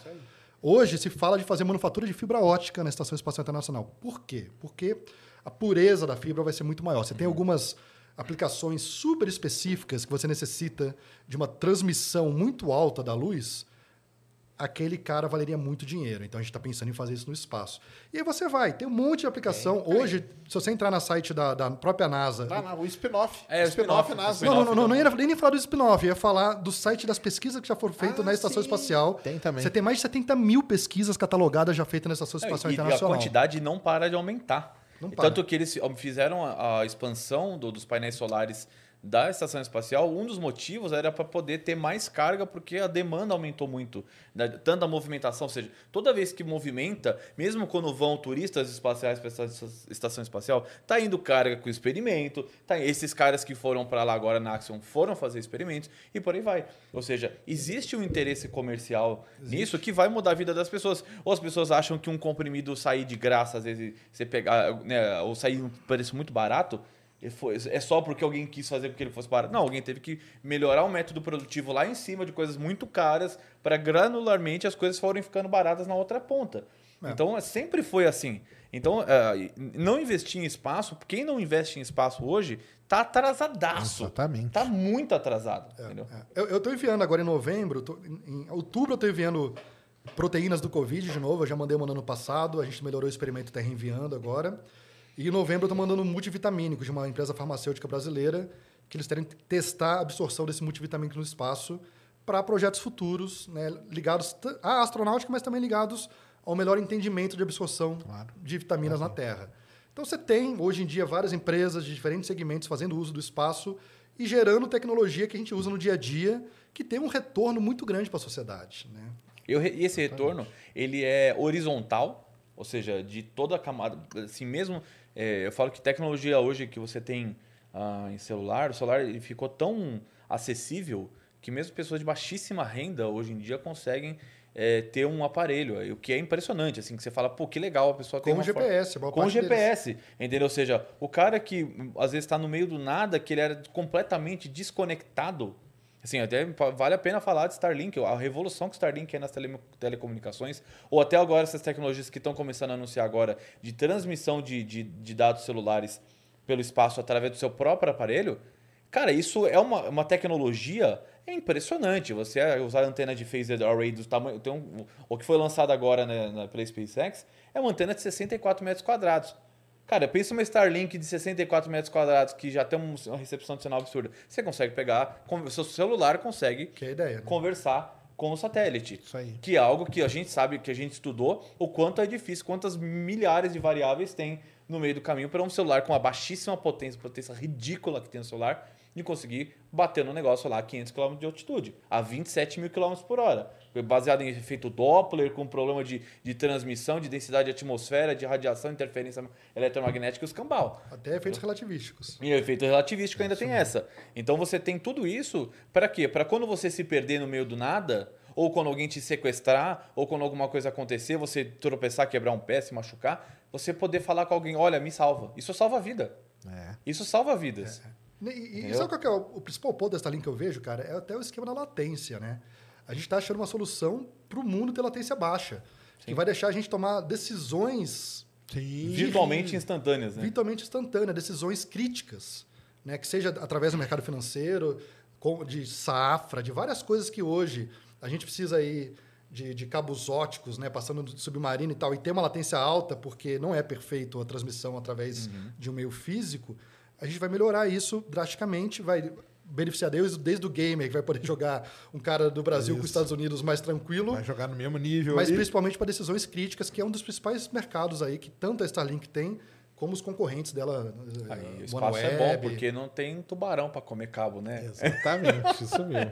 Então, é, é, eu vejo a Starlink, assim, eu falo como é, eu, eu tive uma Starlink, é, já comprei outra já, e, cara, é, muito legal. Pena, melhorou muito o valor agora. O valor Baixou, melhorou né, muito. valor, né, Caiu pela metade. 200 reais, né? Tá 300 reais, cara. 300? 300 reais, já com imposto tudo. Mas a antena que tá cara, né, A ainda. antena caiu, foi para 3 mil. 3 mil. Ou seja, caiu o valor muito, ou seja, você pegar numa comunidade, cada um der ali é, 500 reais ali, que, que é um valor assim alto para quem tem uma baixa condição, mas para quem não tem nada, é muito, é, reduziu muito. E a tendência é esse valor cair cada vez mais.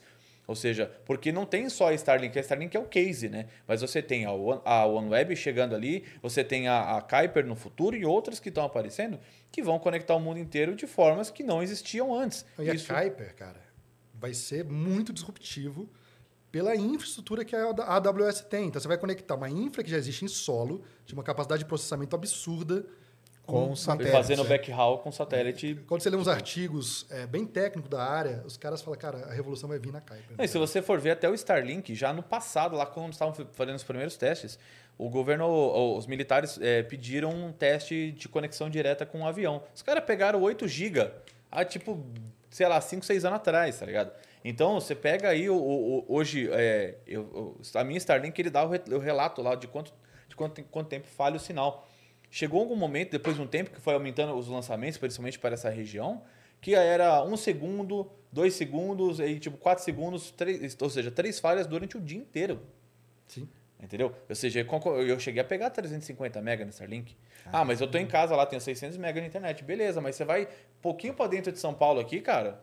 Eu não tô falando da, da que uma, a uma Starlink minha que eu vendi foi para Amazonas, cara. Os caras não tem lá. O cara falou, eu preciso, tá ligado? Eu vi cara que me pe- perguntou se Olha, eu tenho é, rede de transporte de, de é, marítimo, né? Chama fluvial, né? É, e eu preciso para intercomunicar minhas barcas, né? a- Que eu tenho aqui, minhas balsas, né?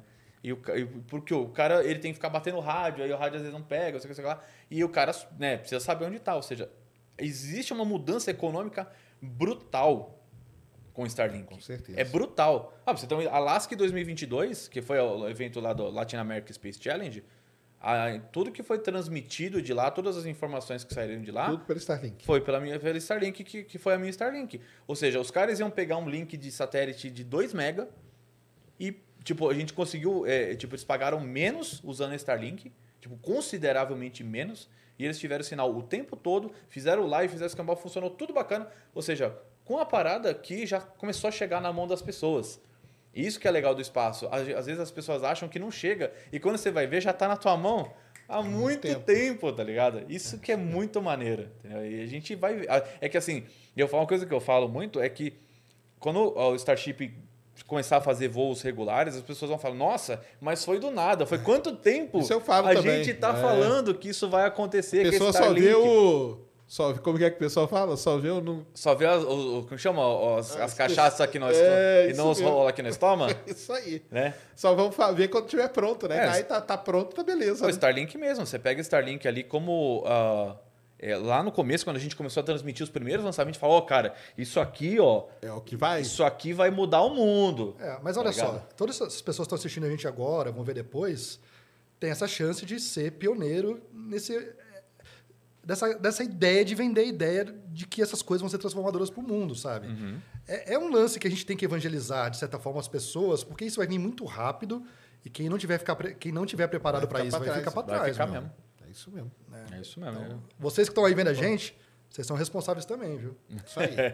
Então, galera, passe lá, Brasil200.space. De lá você entra no site da Monos, veja lá e fique ligado, porque vai ter live lá no Pedrão, lá no Space Orbit, lá no Space Today, onde nós vamos falar direitinho para vocês o lance do concurso, hein, do desenho, que você aí pode se ligar. Não é isso? Combinado. Aí. É isso?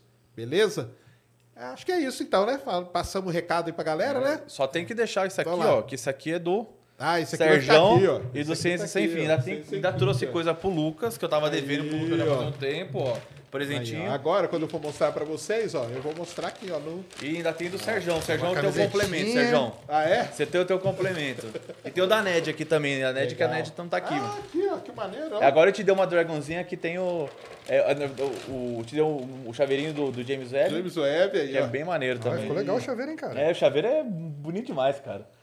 E o, e o símbolo lá do Space É, Orbit, isso aí é Pedrão, bonitão, cara. Então, Pedrão, assim. Tá com quantas impressoras lá, Pedrão? Seis. Caramba, Seis. seis, hein?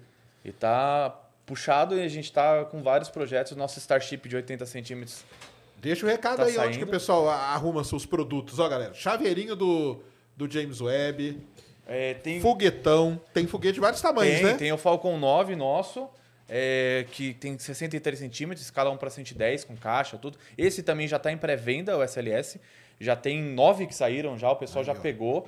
É, e ele desmonta, é, é, assim, todo o modelo, toda a modelagem nossa. A gente já está trabalhando num Falcon 9 maior, é, de um metro. Ah, e o Starship nosso agora vai começar a ser produzido, que a gente teve que refazer todo o escudo de calor dele, porque é uma dificuldade gigantesca. Tá igual a SpaceX, É então. tipo isso, eu te falar que, cara, a gente foi por um lado de modelagem algorítmica que nem eu conhecia que existia, tá ligado? Para conseguir fazer um, hexágonos numa superfície curva, é, tem todo um trabalho, assim, que até vale a pena um dia fazer uma live só para explicar o, o trampo que a gente fez, tá? E ainda disso, a gente tá, agora começou a fazer a, o pad do, do SLS como um adendo, Ó, que né? maneiro. Então é bem bacana, assim, a gente tá trazendo esses colecionáveis espaciais, coisa que não existe. Então, é muito bacana. Então, tem chaveirinho do Starship, tem chaveirinho do Cubisat agora. Então, a gente tá ah, eu vi você coisas. mostrando ontem. É, o pessoal adorou o chaveirinho do Cubisat. Então, é, eu, eu falo isso porque eu faço mais porque, assim, é, tem a parte financeira que é legal, óbvio, mas não eu queria ter essas coisas quando eu era moleque, entendeu? Tem uns meninos que acompanham o canal novinho que compram as coisas e ficam muito felizes. Falam, cara, eu queria ter essa oportunidade quando eu era pequeno e não tinha. Não tinha. Então, nosso, e nosso Pô, vamos, objetivo... vamos imprimir um cubicide e vamos mandar pro espaço então, Pedro. Eu, eu mando, cara. Se você tiver eu faço. Eu, eu faço mesmo. Eu, tô- eu até tava falando com o pessoal do, do- da Olimpíada Brasileira de, Satélites pra ajudar eles com o Cubisat deles lá. Aí, que eles ó. fizeram umas impressões. Eu falei, não, eu faço pra vocês e tal, não sei o que lá. Eles... Eu entrevistei o pessoal da Bravo aqui. Ah, eu vi, eu vi. E eles fazem o foguete deles todo em 3D. Então, cara, dá pra É fazer. Pra caramba. Pra É lá fazer. no Space Orbit, né? Como que é? SpaceOrbit.com.br, que a gente chama de loja do fogueteiro. Loja do E a fogueteiro. gente agora tem um aplicativo, né? Também, o Quando Lan- Lança. Quando lança. A gente criou um aplicativo desenvolvido eh, em parceria com pessoas que quiseram ajudar da comunidade do Space Orbit. Já virou uma equipe de seis pessoas hoje. A gente traz todas as informações dos lançamentos e eh, tem nas duas lojas o Quando Lança, tanto no Android quanto no, no, na App Store, por iPhone. E aí a pessoa consegue saber as informações, onde assistir e tudo mais, e tudo de graça. Então, assim, é uma, forma de a gente contribuir com a comunidade, que é Legal muito demais. bacana mesmo. Isso aí. Vamos aqui para as perguntas. Vamos lá, aí, ó. Quem mandou aí, muito obrigado. Quem mandou no nv99.com.br. Eros Fernando. Boa noite, Serjão e Pedrão. Sobre o assunto da sustentabilidade econômica, acredito que o melhor sejam empresas privadas à frente da inovação e o governo como investidor e mediador da pesquisa. No fim, o que realmente importa é que as empresas cresçam mais rápido nesse setor. É, mais ou menos isso que a gente falou, né? Como, como fomentador ali, né? Da, da- Mais ou menos tudo. isso aí. Então, beleza. Valeu, Eros. Obrigado. Ned Oliveira. Ó, né, Pega. Ô, Ned, tem pra você também, viu? Já me avisaram É, por favor.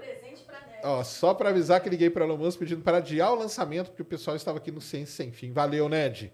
E ele acatou. Hoje tivemos mais um Scrub.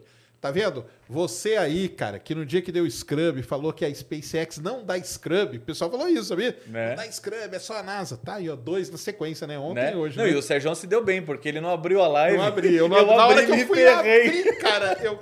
Sabe por quê? Eu fico escutando o Mission Pô, Control. é, não, e eu abri a live, aí um cara falou, cara, acabaram de dar scrub no Mission Control Audio. Eu falei, você tá de sacanagem. É. Aí eu voltei e os caras, ah, não, cara. Eu, já- eu já, eu fui duas vezes em lançamento no Cabo Canaveral que deu scrub deu scrub, lá é e mesmo? perdi o lançamento. Quem é o pé é o Jovem o Nerd. Que O Jovem Nerd tava torcendo pra, pra ali, adiar o SLS e adiou. Falei, obrigado, Jovem Nerd, valeu. Exatamente, é isso mesmo. Valeu, Ned. Ned tá aqui, né? Valeu, obrigado. Marcelão. Marcelo, Marcelo é meu correspondente lá. Tá com a minha câmera lá em Cabo Canaveral pra- pra filmar os O lançamentos. Marcelo é ponta firme. né? É. A amiga da minha roommate que trabalha na NASA dentro do projeto Artemis disse que está todo mundo sendo pressionado para lançar o- o SLS esse mês ainda. É, é isso mesmo. É porque eu acho que se não lançar esse mês tem aquele problema da bateria, né? Não, e eles tem um não querem voltar, problema. né? Eles não querem um- voltar e voltar o foguete de novo, Quem né? faz a, a- a- assim, o- tem um, um foguete para explicar, né, para todo mundo. O, o SLS e todos os foguetes que são lançados nos Estados Unidos têm que ter um sistema de terminação de voo. É um nome bonito para uma bomba que eles explodem para o foguete não se ele perder a, a direção e, e tal no caso de nenhum acidente. Isso, a bateria dele tem que ser separada da bateria principal do, do, do O foguete. famoso FTS, que O o, cara fala lá nas entrevistas. Ah, FTS, É. battery, não sei o É que, o né? Flight Termination System. Isso. E aí ele tem que ter uma validação do Eastern Range, que é um órgão ali que faz o controle disso. E essa validade tem uma duração específica. Só que tem foguete que dá para você fazer essa va- revalidação de outras formas. O SLS você tem que voltar ele para o VAB, que é o, aquele edifício gigante que tem na NASA. Pra depois voltar e de novo pra depois voltar. Só que ele demora tipo mais de 10 horas só para voltar, sem contar O cara falou que é três dias e meio pra ir pra voltar. então, pra ir- só para ir para voltar, sem contar o que ele tem que fazer, porque tem um monte de procedimento que eles têm que fazer ali para depois é, voltar para o pad. Ou seja, é coisa de 15 a 20 dias tranquilamente. Ainda teve a questão lá que, eles, que os, os SRBs, lá, que é o booster de combustível sólido, já tá vencido, os caras estão metendo um gato. Tem a parte do reabastecimento do tanque principal de hidrogênio, que não deveria já ter abastecido e desabastecido tantas vezes. Também estão tão metendo um gato. São cinco vezes, né, que você É. pode abastecer e abastecer. Eles falaram que não tinha nada disso. Agora eles vão falar que não tem nada, né, cara? E ainda tem a, a, a questão de que a, parece isso de várias pessoas que estão no entorno ali, isso que o Marcelo está falando, é, faz muito sentido, que estão falando ali que a primeira tentativa, todo mundo que estava ali no projeto sabia que não ia lançar. Entendeu? É co- como se eles estivessem disfarçando um ensaio geral chamando de lançamento. Entendeu? Mas o primeiro, cara, se você parar pra pensar que o que deu pau foi um sensor. Não, foi uma purga do- de hidrogênio que, que deu O problema. motor. É. Não, na, a primeira. A lá. primeira. Não, a primeira foi. É verdade, é verdade. A primeira foi o foi um motor. É, o, a purga foi no, no Ed Red A Rehearsal. A segunda que foi. É. é. É que a segunda foi um vazamento, a primeira foi uma, o- no, ensaio Mas geral. se não tivesse dado pau lá na leitura, tinha lançado. É, esse é o- então, esse que é o ponto. É isso que, que tá muito nebuloso. Parece que. é, isso eu falo de cima para baixo, tá? Eu, eu, eu acredito que a NASA tem pessoas excepcionais que trabalham lá. Só que isso está sendo imposto mesmo. Tipo, ó, lança esse negócio aí, lança aí, ó. Tipo, lança aí, tá ligado? E geralmente quando fizeram isso na NASA, deu merda, né? É. Então, isso que me preocupa muito nessa LS. E só pra falar a data que tá agora, que a gente teve ontem, né? Antes de ontem é dia 27, né? Dia 5, os dois dias, né? O, o 27 backup, com né? 5 backup. O problema é que dia 26 a DART bate no asteroide. Então, provavelmente dia 27 a DSN vai estar ocupada recebendo dado. Então, isso é uma coisa que eles vão ter que Não, negociar. e ainda tem a Crew 5. Então, isso que eu ia falar. E a data de backup bate com a Cruz 5. Que assim, então, o problema é você, o, o, Falcon 9 tem que ir pro pad e ficar lá sendo preparado durante dias, porque é missão tripulada. E você não pode subir aquele trambolho, né, que é o SLS, que é gigante, com, Com o foguete do tripulado. lado. Porque, se, por exemplo, você vai, se você atrasar a Crew 5 por causa disso, você vai ferrar todas as pesquisas na ISS, você vai ferrar toda a troca de tripulação, você vai ferrar a SpaceX, os outros lançamentos que estão programados. não, vai, ter, ferrar vai, é todo uma cadeia. Mundo. Pra galera entender, é uma cadeia Entendeu? de coisa, né? por isso que o cara lá, na- na- quando dá as entrevistas, eles falam, são vários CIS. Então, É. se der certo o teste, aí eles vão mandar um documento pedindo, vão tentar A extensão do prazo. para tal e não sei o quê. Dia Mas 21 vai ter esse- um teste criogênico lá. Que ia ser, que ia ser amanhã, que ia ser Isso. dia 17, sábado, passou pro dia 21, e aí do teste para lançar precisa mais ou menos uma semana. Lançamento talvez dia 27 ou dia 5. Então fiquem ligados aí.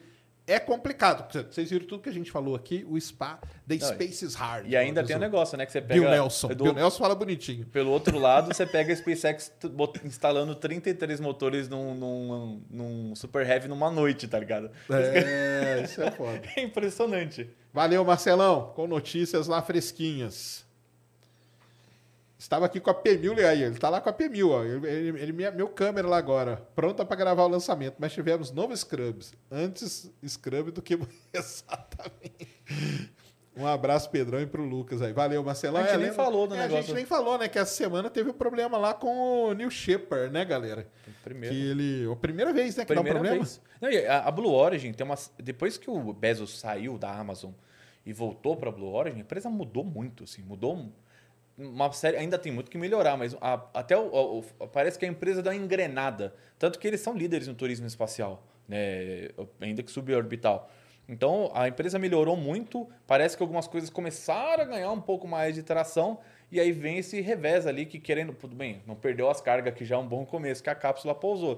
O Mas. pessoal sabia, ah, não era tripulado dessa vez, eram só experimentos, né? Universidade, tudo. E a cápsula pousou, O, bonitinho. o sistema de escape funcionou perfeito. Funcionou. Foi o teste de sistema de escape, É. o pessoal falou. O in-flight abort test. E o foguete espatifou, né? Espatifou. O booster Falaram que espatifou. bateu no chão. Então, desmontagem rápida não programada. Que é a sua camiseta. É a minha né? camiseta que tem. Só que tem, tem uma história muito interessante, cara, que o Jeff Bezos, quando estava procurando terreno lá no Texas, onde ia montar a, a- a Blue Orange, ele estava no helicóptero, estava ele, estava a corretora e estava o advogado. E o helicóptero dele caiu, cara.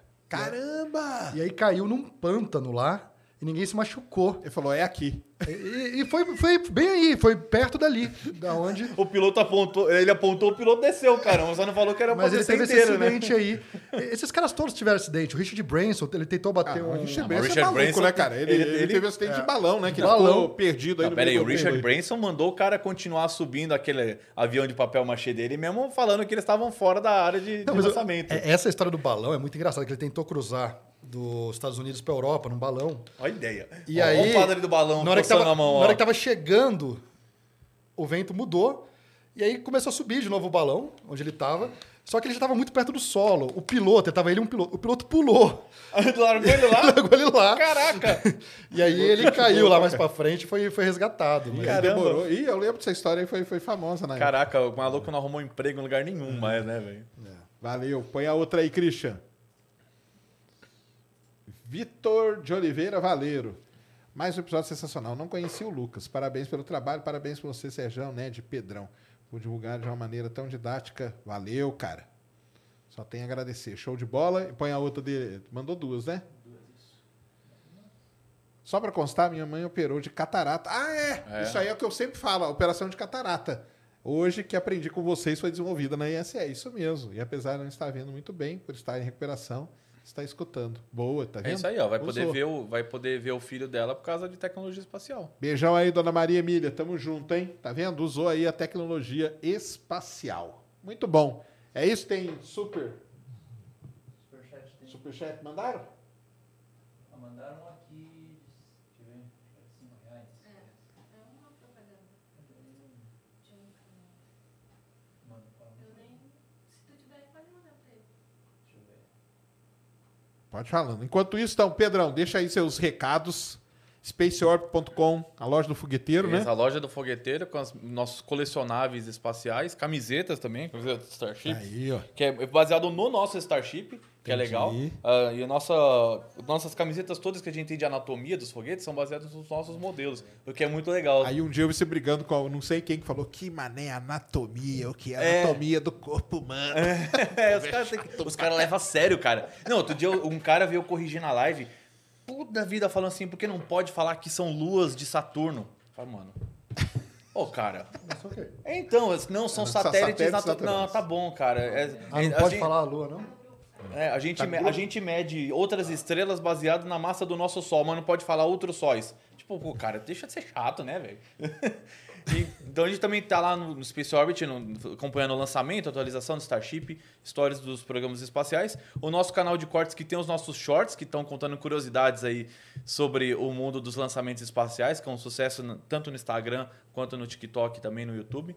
Então tá fácil de encontrar o Space Orbit e é um grande prazer poder acompanhar ah, todos esses lançamentos. E agora a gente está começando o nosso escritório mesmo ali para valer, 100% Space Orbit, para a gente poder continuar produzindo as nossas miniaturas, eh, trazer mais espaço para conteúdo. E tudo mais. a ideia nossa é aumentar mais os nossos conteúdos nos próximos meses. E tudo isso por causa da comunidade muito bacana que a gente tem no espaço, que acreditou nesse projeto todo do Space Orbit, que se não fossem eles, assim, eu não estaria aqui, eu não estaria fazendo tudo que eu faço, porque o pessoal que a gente é, tem de público, Sérgio, é muito engajado mesmo. O pessoal Ah, é. é. O pessoal muito, é muito mesmo. bacana mesmo. Muito bom. Sigam lá, galera. Space Orbit, tudo que é rede, né? Isso aí. No Insta é o quê? No É Insta o Pedro, Palota, isso. Pedro Palota. Palota com dois, dois L's e dois T's. No TikTok também. E no, no Twitter, Twitter? no Palota Pedro, é, arroba Palota Pedro. Isso aí. Acompanhem lá. Space Orbit transmite todas aí também. É muito legal. Antes do Lucas dar os recados dele, o canal Rogério An Anitablian. Rogério Anitablian. Tudo sobre guerras em tempo real. Todos convidados. Então vão lá no canal dele, do Rogério Anitablian. Você vai ter trabalho, hein, cara? Porque parece que o Putin sofreu um atentado hoje, né? Ô, Pelo que eu tinha lido, é. É? É, não, sa- não sa- não sabiam se era, se era forjado, mas parece que jogaram uma bomba perto da limusine dele. A limusine passou, se arrebentou toda, mas ele não. Isso aí é um negócio né? que é Aquela coisa de falar, a bomba ficou perigoso mal pra, caramba. É, negócio aí que tava, antes de vir pra cá, eu tava vendo, tava todas as agências de notícia mandando isso aí, cara. Você sabe que eu tava lá, né? Eu saí três semanas antes da guerra, cara. Explica muita coisa, né? Que- que- que eu vou te falar do então, sabe que eu tava lá, né? Passa aí, Lucas, seu, seu recado aí pra galera. Não, cara, primeiro eu queria agradecer vocês dois. Acho que É isso, tamo juntaço Ah, aí. Essa comunidade do espaço sempre apoiou as coisas, né? A NED também, já conheço há muito tempo também. Sempre tive esse contato muito próximo com os youtubers. Por mais que eu não seja youtuber, mas vocês acabam sendo um canal muito importante para acessar né, a população. E agradecer esse, né, esse apoio que vocês deram aqui hoje. É um sonho, é uma vontade de ver essas coisas acontecer. Acho que o Brasil tem que fazer. E aí, quem quiser seguir, de novo, tem o site do Brasil200.space, que eu já falei para vocês.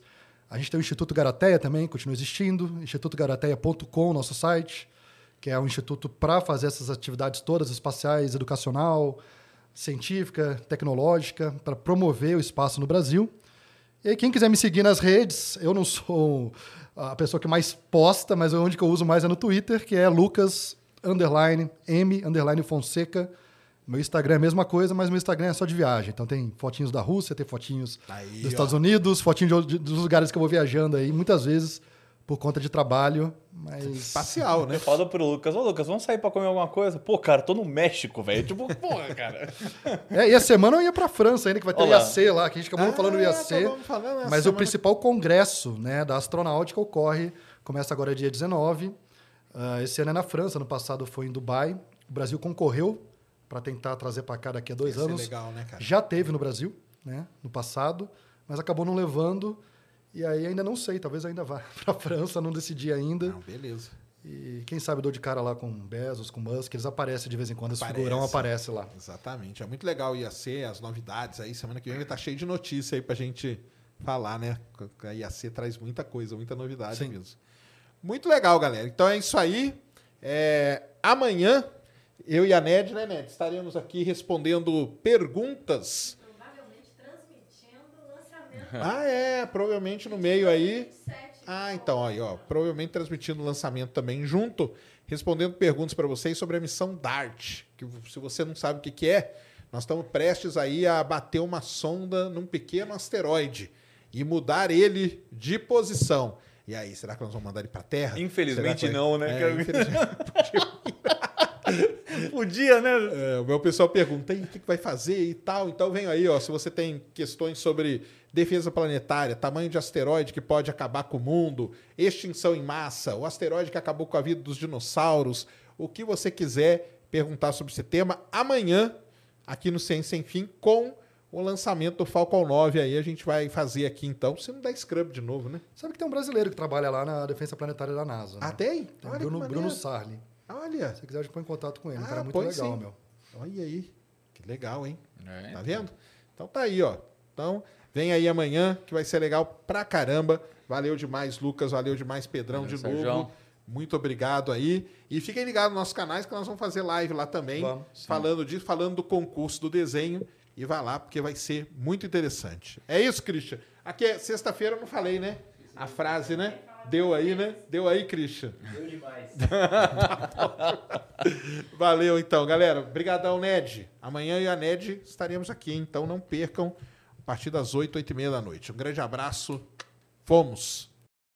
Mary redeemed a $50,000 cash prize playing Chumba Casino this year. I was only playing for fun, so winning this was a dream come true. Chumba Casino is America's number one social casino experience. It's serious fun. With over 80 casino style games to choose from, you too could win life changing amounts of cash. Be like Mary. Log on to chumbacasino.com and give them a whirl. That's chumbacasino.com. No purchase necessary, void or prohibited by law. 18 plus. Terms and conditions apply. See website for details. The voice in the preceding commercial was not the actual voice of a winner.